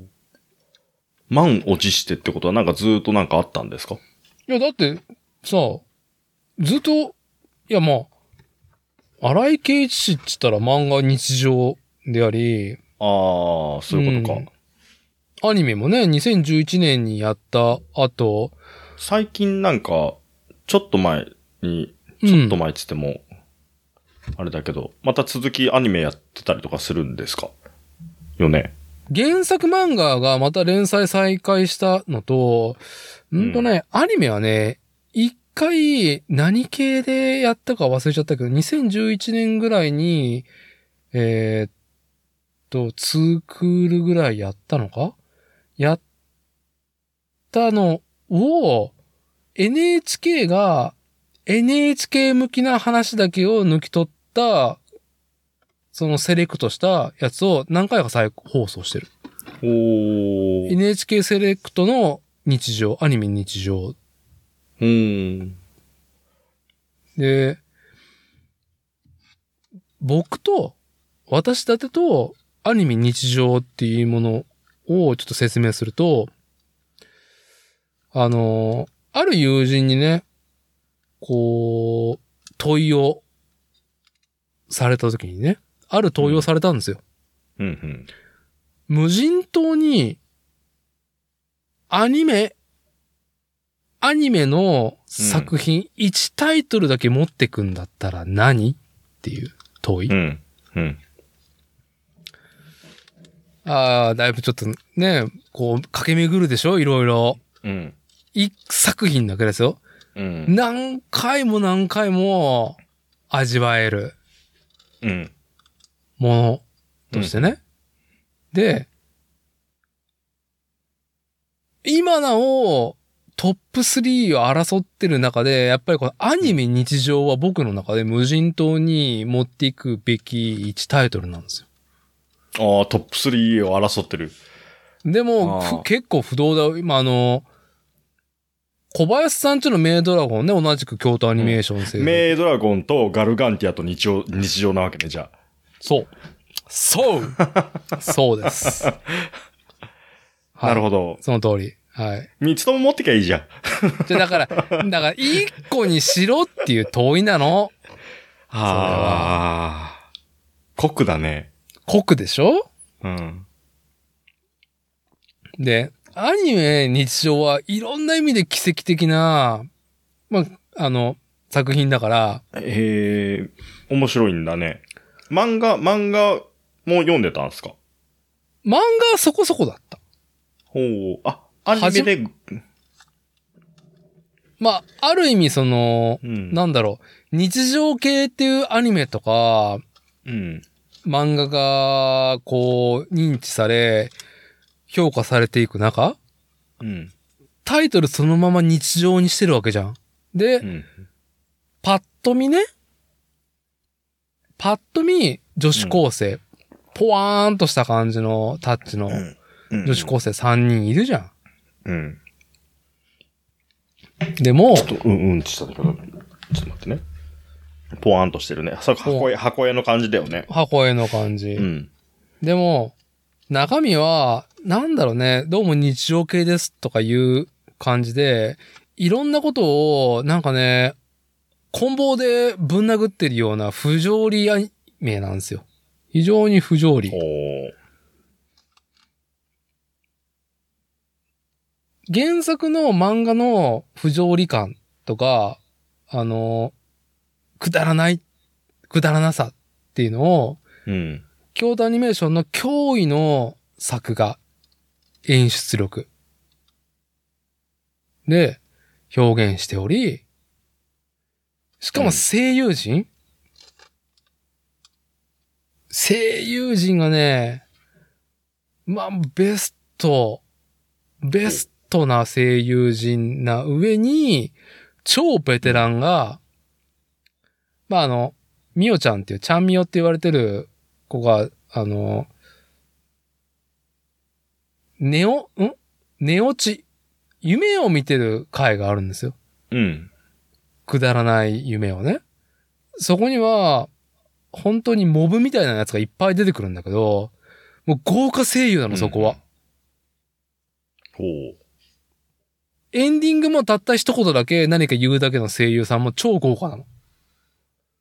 だから日本のアニメーションの歴史とか文脈をギャグにしてる回とかもあるから、回、そうだね、その回は。うんゆ夢の話は特に。だからいろん。な意味でアニメーションの、なんだろうね、面白さっていうところの歴史文脈を楽しめる作品になってるから、くったらないけどね。ほんとくだらないな。小林さんちのメイドラゴンはすごいけど、あれはさ、なんかやっぱりこう生命がすごい感ん人間の業とさ、あのーなんだろ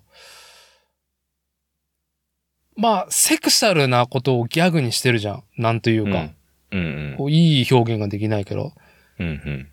セクシャルさをさ、外してないじゃん。そこが大事っていうところもしてるじゃん。うん。そこも含めて面白いギャグアニメにしてるじゃん。うんうん。あの、このアニメ日常は、そういうのはね、全くない。ほう。ところが、ちょっと、うん、差別化されてると思う。どっちがいいか悪いとかじゃないんだけど、だから、まあ、本当に無人島にメイドラゴン持ってくか、アニメ日常持ってくか、うん。いやー、でもなー、杉田智和のチェインバ無人島って言ったら、でも、ねえ、海がずっと目の前にあるわけじゃないですか。ー。ああ、はい。あなたらもうチェインバーですよ。ね、わかるよ。わかうる。ん。だらしい。だらしい。で、物語終わっちゃうからさ、うん。物語性が高いと、こうどうしても、反復で楽しむっていう意味では限界が出てくるんだよね。無人島には向かないってことね。うん。アニメ日常は、うん。 2クール26話だったっけ忘れちゃったけど、細かいエピソードが別に、こう、大筋もなく、ただただくだらなく展開していくから、うん何回でも味わえる。うん。う要ん。はサザエさんみたいなことね、要は。そう、そうそうそうそう、うん構造になってるん。から、うん。無人島にはベストだな。うん。メイドラゴンでもやっぱり物語性っていうのはさ、外してるけどさ、うん。あるじゃん、やっぱり。うん。こ大きなうねりとして、ね、し根底に流れてる感じはありますよね。う、うんメ。イドラゴそンこはまあ良さなんだけど、うん。ペラペラなんですよ、本当に。うん、なるほど。はい。で、その、まあ、僕がね、うん。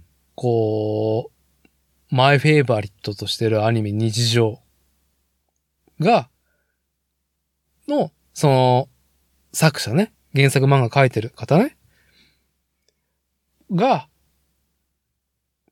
なんだろう、プロダクトに関わってんのに、アニメ日常を引用してこないのはなぜだっていうのはもう始まった瞬間にずっと思ったんだけど、おー、ほうほついに、その、本人の作品が、このメカトロウィーゴに落とし込まれたから、ああ、買わなくちゃ。ああ、買わなくちゃって思ってたう。の。やっと来たと思ったんだ、だから。そうそう。なるほどね。広告は見てたんだけど、あ、出るなと思って、うわ、買おうと思って。でも発売日とかチェックしてないから、もう本当にさ、もうプラモデルもうバカみたいに出るから、覚えとれんじゃんね。うんうん。まあもう出会っちゃったから。実店舗朝日屋で。。うん。サメのプラも、ホウジロザメのプラも持って、はぁあるみたいな。日常メカトロビッグあるみたいな。もう買って、まあ、5000円弱ぐらいですよ。うんうん。まあ、5000円弱って結構ハードルじゃん、プラモデルで。まあでも二つ買えばね。二つ三つ買えばねって感じだよね。まあね。うん。でもな二んか、つ、二つ手に取る時点で、うん。もう値段じゃなくて高まりの方がでかいからさ。基本そうそうそうそうの時ってうんうん。もう払う。ああ、もうはい、え5000円ね。あーはいはい。もうはい。おっ金いい、いい出す出す出すっつってね。ていう買い物を久々にできたプラモデル。ああ、いいじゃないですか。ちょっなるほとど来月にしようとかじゃなくて、うん。もう今。あ、今ですよ。今。今、今、っつって。ねしかも我ながら自画自賛なのは、こう買って、ね。あ、無意識だわ、みたいな。日常、インスパイ、日常コラボのメカトロビーゴとサメのプラモを買ってきた俺あれだな、みたいな。うん。あの、日常とサメって結びつきが強いんですよ。え、どういうことどういうことあこれはもうぐぐ具体的に紐解かないんですけども、うん。あのーメコトロビーゴ今回の日常コラボにはうん。漫画、アニメ、日常に出てくるキャラクターの博士っていう幼女とうん。ナノっていう女子高生ロボットと坂本という猫が、まあ日常コラボというところで、ミニチュアキットが入ってんですよ。うん。うん。で、博士っていう幼女博士が、サメが大好きなんですよ。ああ、なるほど。しかも、それをちゃんと、ね、文脈持ってきてるから、デカールにサメのデカールも入ってるんですよ。ほー。メカトルウィーゴ に、サメをね、あしらうわけですよ、これから。なるほどね。いやー、無意識。あー、俺無意識。無意識にサメのプラモと一緒に、日常の、日常メカトルウィーゴ買っちゃったわ。波動だね。波動です。はい。あー、もうね。あー、びっくり。次回中さん。あいい買い物したなーって。いい買い物した。あ。なるほどね。はい。そんだけです。はい。いや、でもなんか気持ちいいね、その一致は。はい。うん。いやー、いい、なんだろうね。うん。でも、まあ、こっちも F14、迷わず7000円弱買った、出したんです よ。もうこの肩パルトオフィサーに6000円ぐらいつぎ込んでる気持ち。そうですね。48番、48分の1のね、うん。カタボルトオフィサーに、はい、デッキクルーにうん。 7000円弱払ったようなもんだと。そう。 F14、トンビキャット、攻撃型自体は、組むかどうか見て、うん。まあ、でも多分、うん。もうゴールしてると。そう一。旦オラをゴールしたと。一旦、一旦ゴール。ずっと欲しくかった。このカタパルトオフィサ ーが。マジでないからね、48分の1のこのね、発汗ポーズしてく。そう。なんかの違うやつでも、違うメーカーのやつで、あるはあると思うんですけど、うん。違う、この。いや、でもさ、庶民性でさ、金の話するけどさ、うん。まあ、なんだろうね。こんな値段さ、出せる人間ではなかったじゃん、プラモデルに。うん。どうかしちゃってるよね。うん。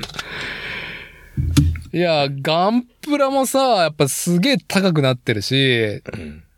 定価ないしね、やっぱり小売価格、アマゾンね、羽価格も含めて。あーいや、いかなあかんと思った時は、なんか6000円、7000円、8000円、1万円とか出しちゃうもんね。うん。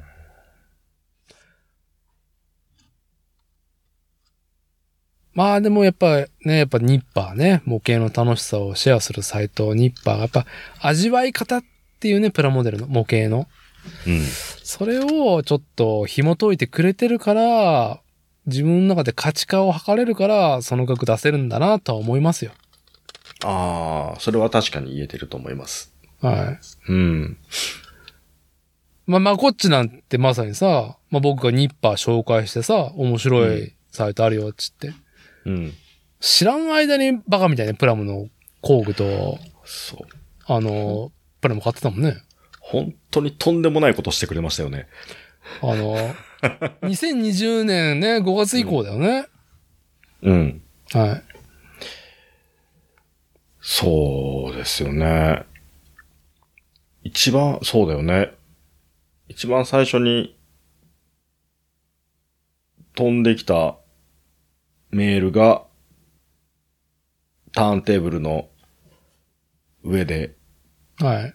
踊る兄貴たちのね。はい。タミヤのね、35分の1ミリタリーミニチュアが、なんか様子のおかしい感じで切り取られ、着色され、ヘルメットを被らされずに頭をピンクに塗られるっていうね。 はうん、それがターンテーブルの上でい。はい。回る。回る。はい。武器を持たせないとね、もうブレイクダンスしてるようにしか見えない。っていう紐解き。賑やかな。狂気だよね。狂気だよね。うん。いやー。そうね。そう、なんか、あまりね、ほんと比較するのは良くないんだけど、その、やっぱ自転車っていう趣味にかけると、そんだけの時間が実際割けないっていう現状ね。これはまあうん初代持ちおじさんの憂いなんですけど、うん。あのープラモデルも完成させるっていう概念が、やっぱ色を塗るだったりとかね。うん。うん。こう、ちょっとしたその工作を追加することによってディティールをね、上げて、うん。こう、何かの水準を目指さないといけないものって勝手に思ったけど、ニッパーがね、いや、そこそうじゃないかな、みたいな。うん。っていう話をね、まあ、このポッドキャスト番組、桜でもね、あのーニッパー主催、編集長のカラバさんにしてもらって、うん、あ、なるほどな、と。うん。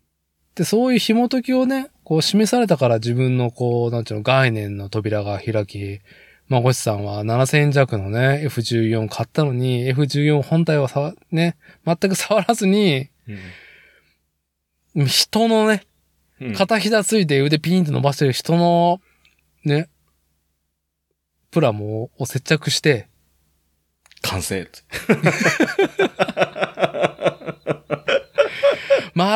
全く嫁さんには理解されない、されないね。されない味わい方。はい。まあだからね、いい趣味だと思いますよ。うん。はい本当に。えあ、え痛感するのは、やっぱ日本語、日本語文化圏で100%で楽しめる趣味だなと思う。うん。あやっぱり海外ではとか、アメリカでとか、ヨーロッパではととかね。うんうん。まずその出話の神論に全くさ、ノイズとして入ってこないじゃん。出羽の神論、出羽の神論。だから海外ではとか、日本、ああ。そう、で日本は、なぜこんなに遅れてるのかとかさ、至らないのあーか、はいはいはいはいはい。海外ではなってるのにみたいなって引いきう。合いに出してね。そう。うん。隣国を引き合いに出して、そういいとこだけね。はいはいはい。本とかどうかわかんない話を引き合いに出してね。うんうんプラモデルももちろん、そういう側面もあるかもしれないけど、うん。うんうん。僕らが感じてる模型プラモデルは、これ100%もう楽しいっていうね。うん。で、しかも地方都市に住んでいてさ、うん。僕はやっぱりプラモから離れてたけど、模型屋に立ち寄る趣味はあったから買わなかったけどね、あんまり。うん。地方地方に行って気になる模型屋さん、古いとこあったら覗くっていうのはしてたけど、まあ、こっちはずっと知多半島に住んでいて、うん。また旭屋老舗じゃん、三代目ぐらいがだいぶじゃん、あれ。戦後、戦前みたいな話じゃん、そこできたのって。戦後戦前みたいな話なんだろうね。あそこ鉄道模型とかやってたんでしょ一番最初。あのー場所がいもっと古いと時ね。そうそうそう。うんん JR の半田駅の、ん、うんうん、裏筋のところ。だから、まこっちはさ、立ち入ってなかったでしょ立ち入ってたけど、その時はね、あれだよ。あ、サバゲだ。えーっと、サバゲじゃなくてね、うん。ちょうど僕の時は、うん。ミニ四駆とか BB 戦士が流行った頃だったんですよ。はい。はい。で、えーっと、ミニ四駆 BB 戦士、カード出す、カード出す。はい。ああとダブルドラゴンね。ダブルドラゴンダブルドラゴンって何それゲーム。ちょ、ちょっと待って待って待って。今の朝日屋模型店から全く想像できないんだけど、そのゲームダブルドラゴン。えーっと、昔の場所ってわかります昔は、うん。えーっとね、小道を挟んで両脇にあったんですよ。店舗が。店舗が。で、えっ、と、こっち側は、えっ、と、BB 戦士とか、ミニ四駆とか、で、こっち側は、えっ、と、お兄さんたちの、 お兄さんたちの、要は、ちょっとこう、僕らには難しい、レベルの高いものがいっぱい置いてあるみたいな、ああ、まあ N ゲージだったりとか、とか、スロットカーはその時はもうないのか。まあなんかそういうね、崇高な、はい。うん飛行機とかラヘリコプターとかの RC だったりとか。そうそうそうそうそうそうそう。はい、はい。で、えっ、と、その、道路に面したところに、うん。まあ、例えばカード出すだったりとか、はい。えっ、と、ゲーム、50円でできるゲームみたいな。うん。 50円だったと思ったけどね。コントラとかさ、コンダブルトドララ、ゴンとかさ。コナミのね、うん。ダブルドラゴンって、うん上から見たシューティングだったっけそれはコン、あ、コンじゃあダトブラルドラゴン、ダブルドラゴンは、えっ、と、格闘のやつ。格闘なんだけど、横スクロールっぽい。あマーカーがあそうやつ。はい。はい。あの、ファイナルファイト的なやつああ、そうそうそうそうそうそう。うん。ファイナルファイトほど、等身大なリアルな感じではないやつね。はい。はい。うん。ファイナルファイトって、もうすごくリアルだったもんね。当時出た時。ああ、やっぱ、うんなんかさ、ディフォルメしないと、やっぱりそのドットがやっぱ荒いっていうところもあって、画素数が低いっていうところで、やっぱ表現できなかったんだなっていう事情はあると思うけど、うん。等身大だと顔の表情とかわかんねえじゃん。八頭身とかだと。顔が小さくなるから、ゲーム上だと。ああ、はあ、はあ、わかんないね。あのファイナルファイトは当時のスペックで、ねえ、うんリアルだったよね。リアルだったね。はもうみんな、誰かの真似してたもんね。無駄にコーディのあの、裏剣の真似してるとかさ、い。ああ、あとハガーの周りとか歯がねね、。で、でいやーだ よね。でいや、でいやいとったもんね。あのね、元祖サイクロンスクリューだったっけぐるぐる回るやつね。そうそうそはい。う。うん。まあ、そのね、そういう思い出があったと。小学生の時。小学生の時。うん。うん。なるほどね。で、まあ、今の店舗に移って、ああ。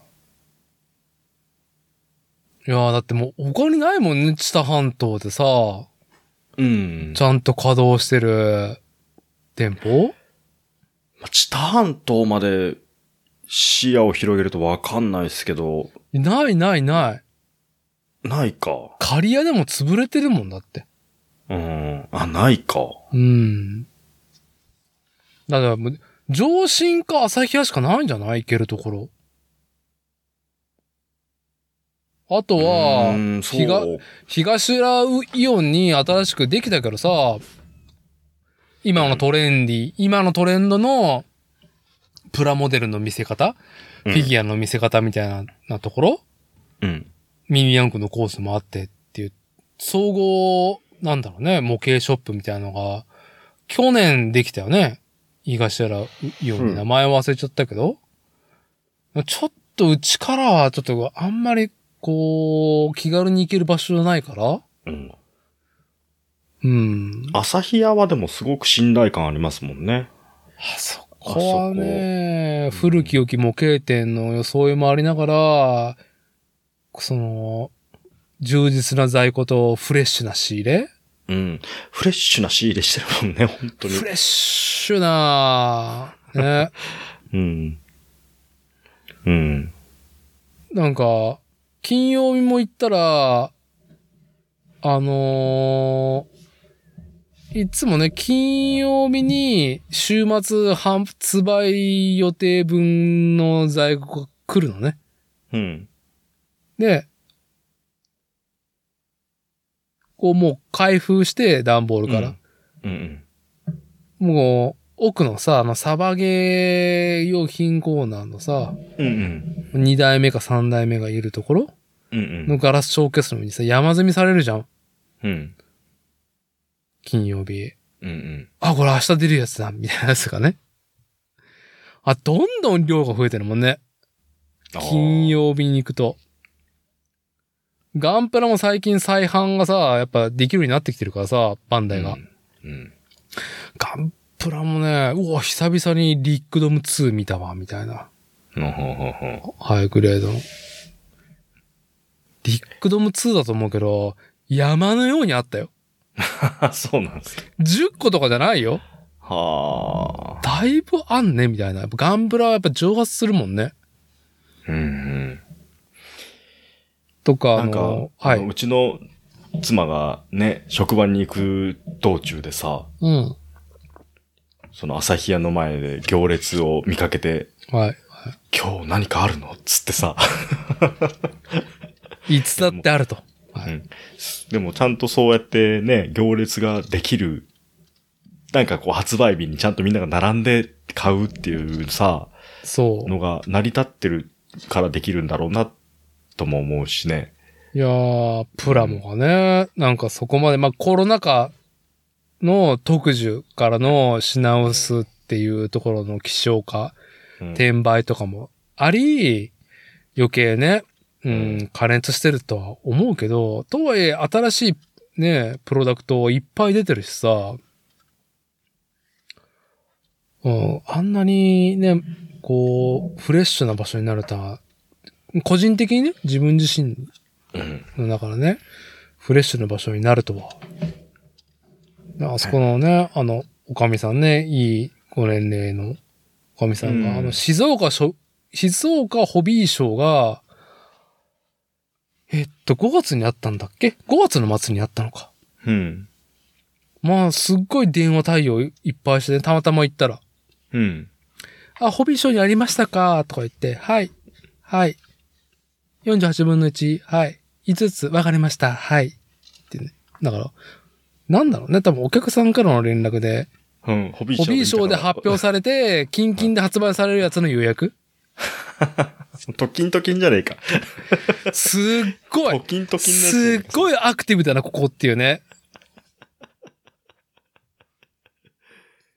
はーっとも、すごいなすごいよ。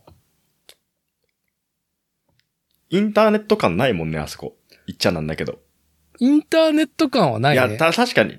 うん。ねインターネット感ないんだけど、なんかこう、お客さんがトキントキンの情報持ってきて、その販売、販、ね、販路は、朝日屋が持ってるみたいなさ。はい、はい。そういう、ね、もう客がバイヤーみたいな感じで。そう。ツイッターでね、ツイッターで速報をね、こう得た客が、あの、すぐなんか予約みたいな感じ。ああ、出てましたかみたいな感じで。あ、そうですか、みたいな。そう。いいバランスじゃな、でも。いやね、うん。面白いなーうん。で、だまあ、何よりも僕たちが今面白いと思ってるものが、うーんと、長らく続いてる実店舗で、アクティブであるってことを、まあ、感じ取れるようになったっていうのもあるんだけど、うん。実際市場がアクティブだから、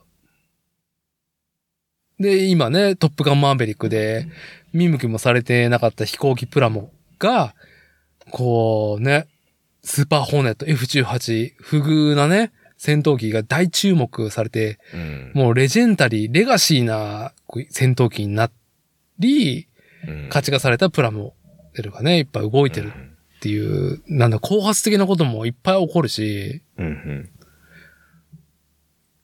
あのーなんだろうね。やっぱ、朝日屋模型店にあるプラモがどんどん見えてきてるのが楽しいよね。うん。上心もそうだけど。あ、棚がよく見えるぞ、みたいな。ああ、俺、だいぶ理解、理解が深まってるよ、みたいなっていうね。上司も結構ね、うん。うん。いいっすもんね。うん。あそこもね、回ってるもんね。うん。いろいろ、在庫が。はいい。やまあね。プラモデルね、ほんとおすすめの趣味だと思いますよ、おじさんにはっていうね。あ。そう。フレッシュ。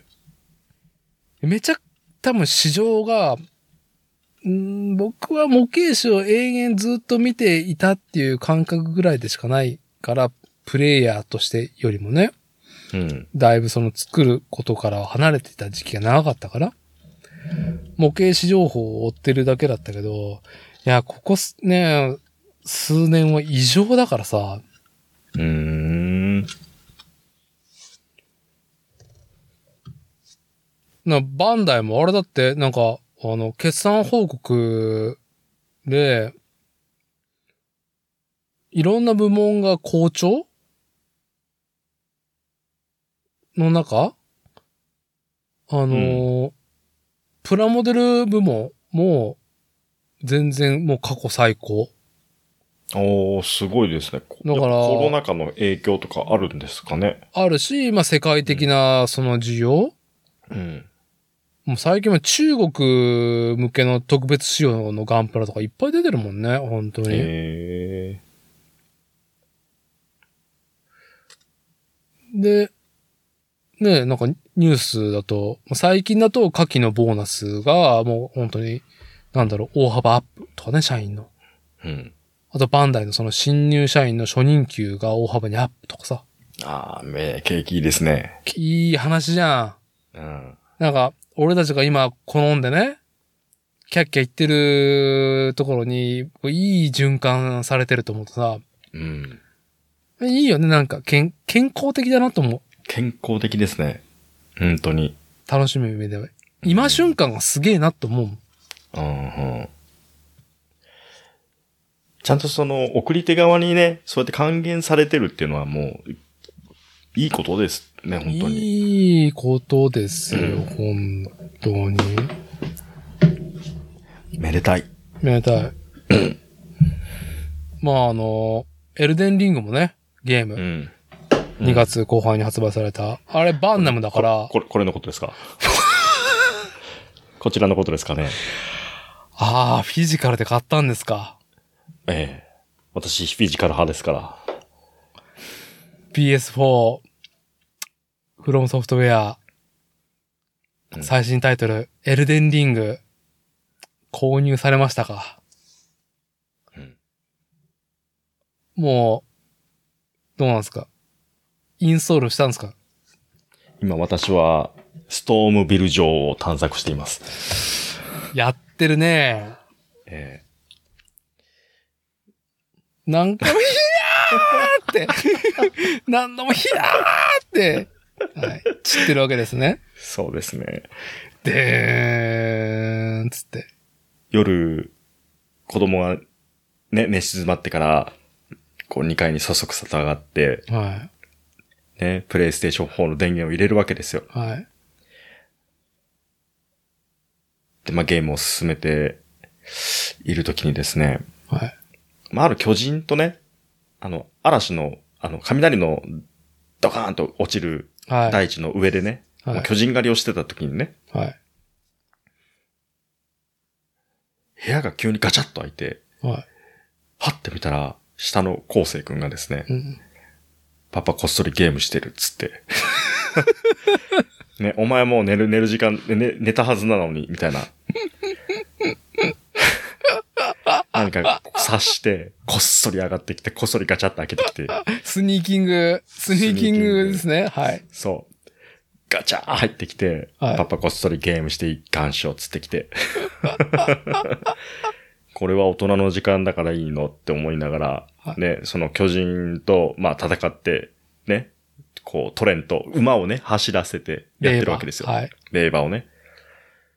で、絵が、やっぱりちょっとダークファンタジーってところがあって、うん怖いっちゃ怖いじゃん。怖いよ。そう。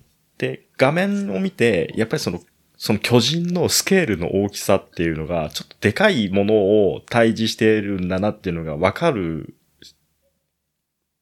絵面だと思うんですよ。あちなみに、あの、ハード環境は、あの、ディスプレイは何なんですかえっ、とね、弁球うってん。いう、ふつまあ普通の、えっ、とね、27インチかな、これ。あ、27ね。はい。うん。もうあの FPS やる用の時の、うん。うん、サイズ。だからそんなでかくはないんですけど、うん。まあ、ただ、まあ、子供の目で見ると多分、その、気持ち悪い裸のおじさんが暴れ回ってるはい。絵面が飛び込んでくると思うんですよ。で、パパの目がマジだと。 はい。いや、あの、ね本当に一瞬でも気を抜いたら、やりうに、ん。やられるっていう、その圧ね。あつね。はい。で、まあ、あの、脅すわけですよ。まあ、下、早く下に行ってほしいから、うんでも、こう、途中でやめれないからさ、うん。今パパが戦ってるからっつって。 早く下に行かないと、こうちゃんテレビからこれ出てきちゃうからっつって言ったらね、秒でいなくなった。 ガチャンっつって。走って降りて、階段をね、降りていく音が聞こえましたね。ああ。怖かったんでしょうね。夢に出出てこなかったらいいですけど。うん。今ね、うんどんだけダウンロードされ、ソフトがね、売り上げられてるかちょっと情報を追ってないんですけども、まあね、バンダイナムコホールディングス、バンダムさんがね、好調な理由としては、フロムソフトウェアがゲームタイトルを作ってるんだけど、あのーダークソウルで助け舟を出した縁もあって、販海外販売権はバンダムが持ってんだよね。うん。流通をね。まあそれもあって好調な、だと思うんですけども。どうですか今、プレイ時が何時間なんですか今ね、30時間ぐらいかな。ああ、サクッといっちゃったね、サクッと。うん。あれ30時間も費やしてんのに、ね、うんこんなに進まないのっていう感じいやー、あのね、あそこが大変だった。何ツ釣リーガード。一番最初の。りガードね、ね、無視すりゃいいのにライネ。ル。そう、ライネルみたいなやつがいるじゃうんん。。ゼルダの伝説で言うね。はい、はい。あ、これライネルのリアル版だな。こいつなら多分余裕でいけるっしょと思って5時間かかったね。で、5時間かかってはい。倒せずにふて寝して。 ふて寝して、もういい、無理だっつってふて寝して。はい。はい。で、次の日、10分で倒しました。マジで俺、何この、何この、寝たら倒せた、この感じ何と思って。はあ。うん。だって全然序盤じゃん。すごいじゃん。レベルもそんなに上がってないし、武器も大しても持ってない。武器ははね、でもね、あの辺だよ。あの、ちょっとさ、あの、君主の、ん君主軍の体験とかだっけはなんかあの、その辺の兵隊をさ、いっぱい勝って、い。うん。そうそう。で、体験はゲットしてて、から、で、うんそんなにあれでしょその武器自体のレベルも上げてないでしょあげてない。はめちゃめちゃ強かったよ。あ。あれだでけしょど、一撃与えてもなんか、そ、そんだけしか減らないのぐらいしか減らないでしょ そう。びっくりした。え、これ最初でこれって思ったもん。いやいやあれ、あれ倒さなくていいから。じゃあなんか倒さないいかんかと思って頑張ったんだけど。 すごいね。そう。で、ゲットした、あの、黄金のハルバードね。はい。あれを使おうと思ったけど、筋力が30いるっつってさ。うん。いつ持てるんだって話でしょそう。最近やっと持てるようになりました。で、持てるようになってうん。から、マルギットのとこ行ったらすぐ倒せはた。マあ。ルギットね、早かったよ。最初にこう積むとこって聞いてたから、うんそう、大変なんだろうなと思って行ったっすけど、3回死んだ。 3回で終わった3回で終わった。マジでクラゲ呼んだけどね、クラゲ呼んで、うん。そう、あの人も呼んだあのー魔法剣士も。誰それあ、気づいてない。うん。いやいや、あの、入り口のところに、うん。あなんかサインがあるから、うん。そのサインの近くに行くと、うん。その、なんだろう、他の、同じ汗人的なものを召喚できるから、あー。場所、ストーリー的にね。うんうん。あ、それ呼ばなかった。呼んでない。クラゲ呼べるんだ。クラゲだけ。クラゲだけ。うん。あ、そう。いや、いいセンスだ。クラゲ。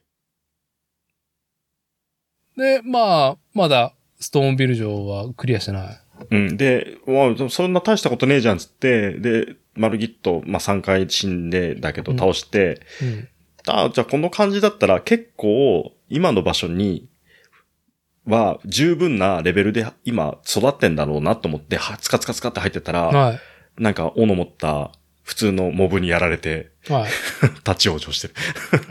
はい、モブが強すぎるっていう。モブ、あのーなんだろう。ボスよりもモブの方が全然きついパターンもいくらでもあるし、そう、きつい。きつい。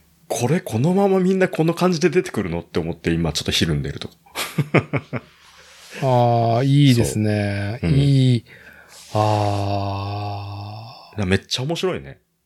めっちゃ面白いでしめっょ。ちゃ面白い。うん。こエれルデンリンね、グあの、うん。街、なんかね、馬乗ってね、走ってるだけでいいわ。なんかさ、あうん。あ、なんか違う世界来たわ、感がすごいもんね。あるある。景色綺麗だし。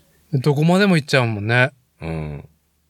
まあ、どこまでも行って、なんかでかい鳥とかでかい犬、犬、いるな、やばいやばいと思ったら、カベーってやられて一発でパシャーパシャ ーあはーっつって、ははダーンってなってね。ルーンがあって。あんまりオープンフィールドは駆け巡ってない、まだ。そうっすね。あんまり駆け巡ってくと、本当殺され、やられちゃうからさ。馬乗れるんだったらど結構どこまでも行けるから、うん。降りた時に今完全に今俺は小鹿っていう風になる。小鹿になるね。小鹿になる。うん。はい降りて周りに3人ぐらいモブがいるともう終わるね。でも終わる終わる終わる。うん。うん。買ったエルデンリング。いや、もう日本のレガシータイトルになるのは間違いないからね。うん。もうあれでし面ょ白傑作だなと思ってるでしょ思った。もっと早くやっときゃよかった。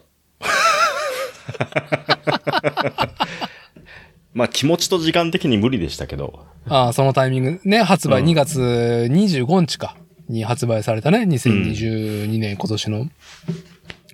うん。いやー、だって、まあこれはね、あのー自主的な、あの、自画自賛でね、言いますけど、まあ私も206時間、エルデンリングプレイ時間、経過し、うんうん。まあ4週目に入る前にいろいろ整えてるところですね。ほうほうほうほう。いやーもう全然、もう全然殺される。 いまだに。殺殺される全然殺される。なんか2週目、3週目の前半ぐらいは、やっぱ誇らしいね。あのーさすが一度王になったアセピドだけのことはあるな、っていうふうにああ。も思ったけど、もう、もう3週目もダメ。すぐやら れる。前半より後半、もうほんとびっくりする。ういやっていうところで、まあ、ギリギリで勝てるっていう感じだね。前はギリギリで勝てなかったけど。ああ、ギリギリで勝てた時でもさ、本当に、まあそんなまだ大した相手、戦ってないんだろうけど、うん。もう、たとえそれがモブ相手でもね、うんギリギリで倒した時に、あしゃーっつって。はい、そうなんですよ。もうね、なる。本当に。オープンワールドは、あの、フォールアウトとかが結構好みでね、うんうんうん。世界観ははい。やってたっすけど、もう、エルデンリングは、またちょっと違った世界観だけど、全然いい、いいっすね。はうん。い。重厚でしょ、あの世界。うん。いい。なんかみんな業をし、業を背負ってる感じがすごくていいね。そうね。うん。はい。ああ、そうか、もう円卓も行ってるんだ。円卓行った。円卓のさ、うん。円卓でなんかあの、下に飛び降りるとさ、赤色のさ、なんかあの、侵入してくるやついるじゃん。うん。あれって、あれなんだね。あの、本当にその、ネットで繋がって侵入してきてるやつじゃないんだね、あれ。そう。ね、俺最初さ、本当になんかインターネット、ネットで侵入してきてるやつだと思ってて、めちゃ芋じゃんこいつと思ってた んで。ずーっと粘着してくるじゃん。俺ルーン返してほしいだけなんだけど、みたいなさ。結構がっつり貯めて、がっつり貯めた状態でやられて、ルーンそこに落ちてるじゃん。しかもあマのジ、であの、安全地帯だと思ってるところに、え、うんえ、何急に、え、何って感じでしょそう。そう。 でも、何回回収に行っちゃ殺されて、もうちょ、待って、もうマジで、またこいつだよって思ってやっててさ。そあうあ、んいいですね。う。めっちゃ怒ってた、その時俺。またこいつだよ、つって。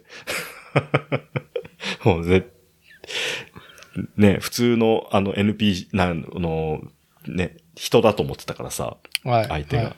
はい。はい。あれ、まあ概念としてはね、やっぱ侵入されるっていう概念は、インターネットコンテンツ、インターネットのなんだろうね。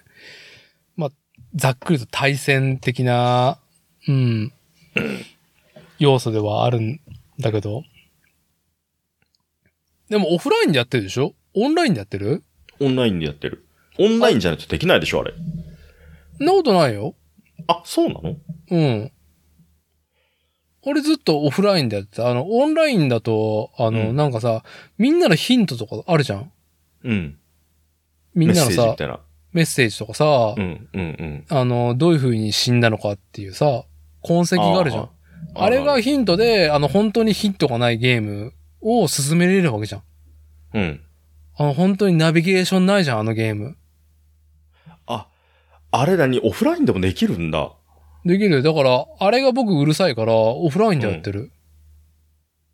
あ、そうなんだ。そうなるともう世界がもうしもう静かになって、たらたら本当に殺されるだけのゲームになる。いや、だいぶ鬼畜だね。俺多分ね、結構メッセージに救われてるもん。ああ、もういっぱい更新されてるだろうね、今だとさらに。うん。この先左に注意みたいな。左に注意とか、なんだろう。高低差でさ、んどこまでがギリギリ死ぬのか死なないのかがわかんないからさ、やっぱうん。降りたくないけど、降りんとかんところがあったりとかすると、うん。あの、ヒントがあるでしょそう、ジャンプの時間だっつってね。そうそう そう。でジャンプの時間だっつって飛び降りてほんと死ぬときね。引っ掛けでね。うん。だからあんまり当てにもしてないけどね。まあでも僕はだって別、別本当は何もウィキを、ね、攻略ウィキを見ずに味わいたかったけど、結構中盤入る前に諦めたから時間が足りねえと思って。うんうん。ウィキを見てクリアしてるから、まあ別に何も見て、見ずにやってたわけではないからさ。あー本当にでも必勝法がないね、あのゲームは。すげえ。あーうん。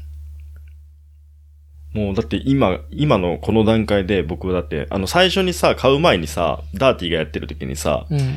あの実況をひいろいろ見てたっていう話してたじゃん。ああ、そうね。YouTube でね。はい。そうそう。だからあの、あの、ミケラの刃。今、今もうこの時点で俺ミケラの刃怖いもああ、マレニア。ん。うん、マレニアさん。今僕は腐ったマレニア3週目のマレニアを楽しんでます。マジでもう1秒、開始1秒で殺されるやつね。あの、本当に、モーションがうっとりする動きでうっとりしてるともう死んでるってやつね。 うん。いやー。でも、腐ってるんだぜ、つって。そう。もう、本当にやばい。ああ、いや、ようこそ今、から怖い。ようこそ、狭間の、狭間の国、国じゃねえや、狭間の世界へ。僕ね、ああいうゲーム、一周目は絶対に、だいぶ脳筋キャラでやるんですよ。うん。辛い。もうちょっと飛び道具に特化したように育てておけばよかったと思う。いや、けど飛ねび道具、一周目の前半、有効的な飛び道具ないから。うん。魔法使いビルドで多分やってなかった時点でもうなんか飛び道具もうなんかもう無理無理無理。無理。もう脳筋に行く。脳筋で筋力バカ。筋力場が。うん、筋力バカ。うん。弓矢が調子いいのもすぐ終わるから。すぐ終わる。ああ、そうなんだ。うん。弓矢で狙撃、ヘッドショットでとか、もうすぐ終わる。いや全然減ら、全然減らないんですけど、これみたいな。うんもうあの、ストームビュー城のはい中入ってさ、うん。塔の上からさ、あの、鎧のおじさんをさ、上からピシュって撃ってさ、うん。ね、ちょこっとしか削れない。 ちょこっとしか削れなくて、で、鎧のおじさんが走って、はしごの上の、はし、登ってくるときね、はい。あやべえ、来ちゃう、来ちゃう、来ちゃう、つって。 全力で逃げるって。 降りて戦わなあかんやん、これ、みたいな。はい。うん。ボスは戦えるんだけどね、モブとは戦いたくないんですよ。強いから。うーん。まあ、戦わなく駆け抜けるのが最善の手ってやつだからね。うん。で、それやって囲まれた時ね、後ろから詰められた時に終わるっていうね。あのー、ちゃんと道が分かってないからね。うん。追いつかれ。追いつか れ。あのー、ね。一人パスしたと思ったんだけど、気づいたらもう4人ぐらいに囲まれてたっそていうね。永遠転がってみるんだが、もう全然、転がった先に奴らは攻撃を置いてくるっていうね。う。置いてくる。そう。で、倒れてるやつに向かってまだ攻撃を置いてくるね。置いてく る。ね。で、最終的にルーンの花を私がそこに添えると。 そこか、お口だなぁお口だなぁつって。あなんか買っとけよかった、つって。あ。まあ、しかもいい買い物できないからね、前半。うん。そうですか。そういでや、す。ようこ、ようこそ。ようこそ。王になります。うん、いやー思った以上に、思った以上にでも面白かった。面白い。楽しんでる。なるほど。鬼畜すぎる鬼畜ではないし、今のところ。いや、ツリーガードで5時間は戦わないから。 みんな、鬼畜だって吐き捨てるとこだから、そこ。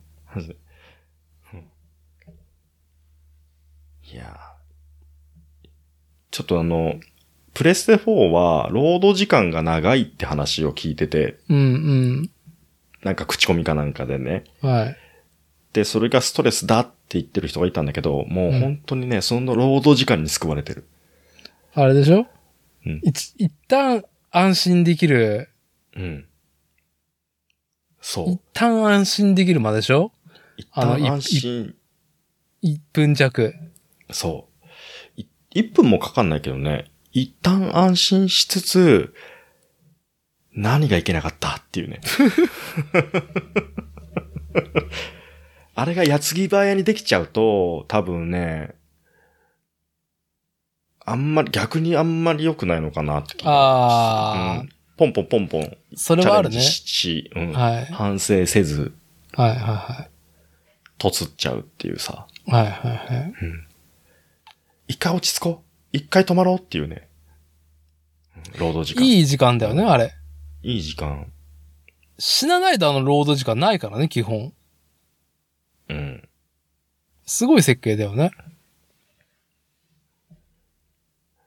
もっと長いかな。フォールアウトの方が長い。ああ、そうなん労働時だ。間。うん。もう、やめようかなとも思ったもんね。 だまあ、長えなーつって。うん。ニューベガスとかも最悪長かったもんな。楽しかったけど。いやうん。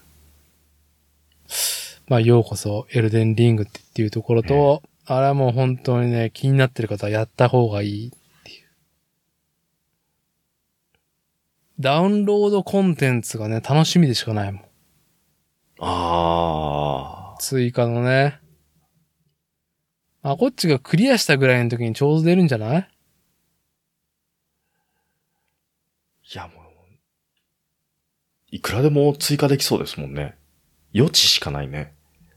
余地しかないね。うん。うんわかりやすく、あのー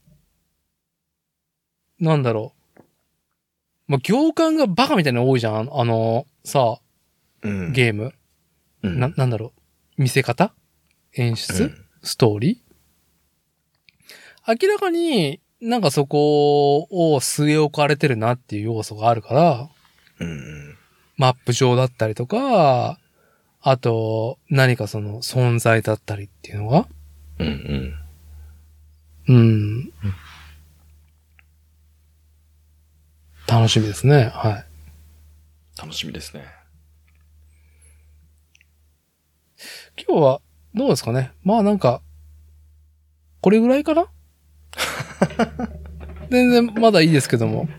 なんか、なんか、ね、今日はやん、ほんわりと、話が進んでいきましたね。行きましたね。はい。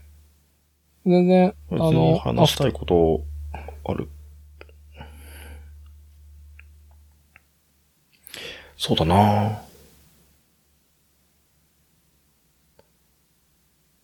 まあ、じゃあ、まあ、し収録を締めて、うん。アフタートークで、ね。アフタートークで、まあ、一缶ぐらい飲めればいいんじゃないですか。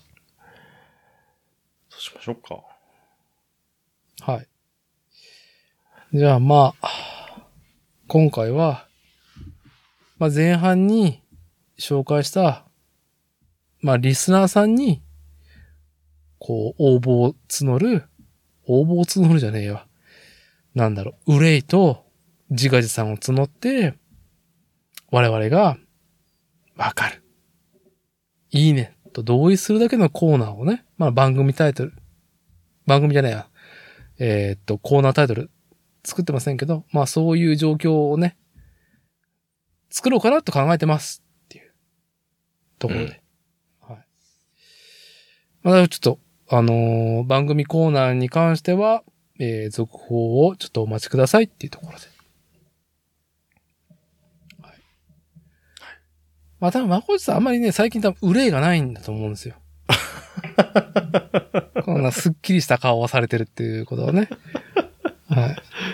私もちょっと山場を越えてるってところもあってね。まあ、まあ私の、私の憂いの話はね、また長くなるんで、はい。また何かの機会にってところで。じゃあ、今回の収録は以上となります。ありがとうございました。ありがとうございました。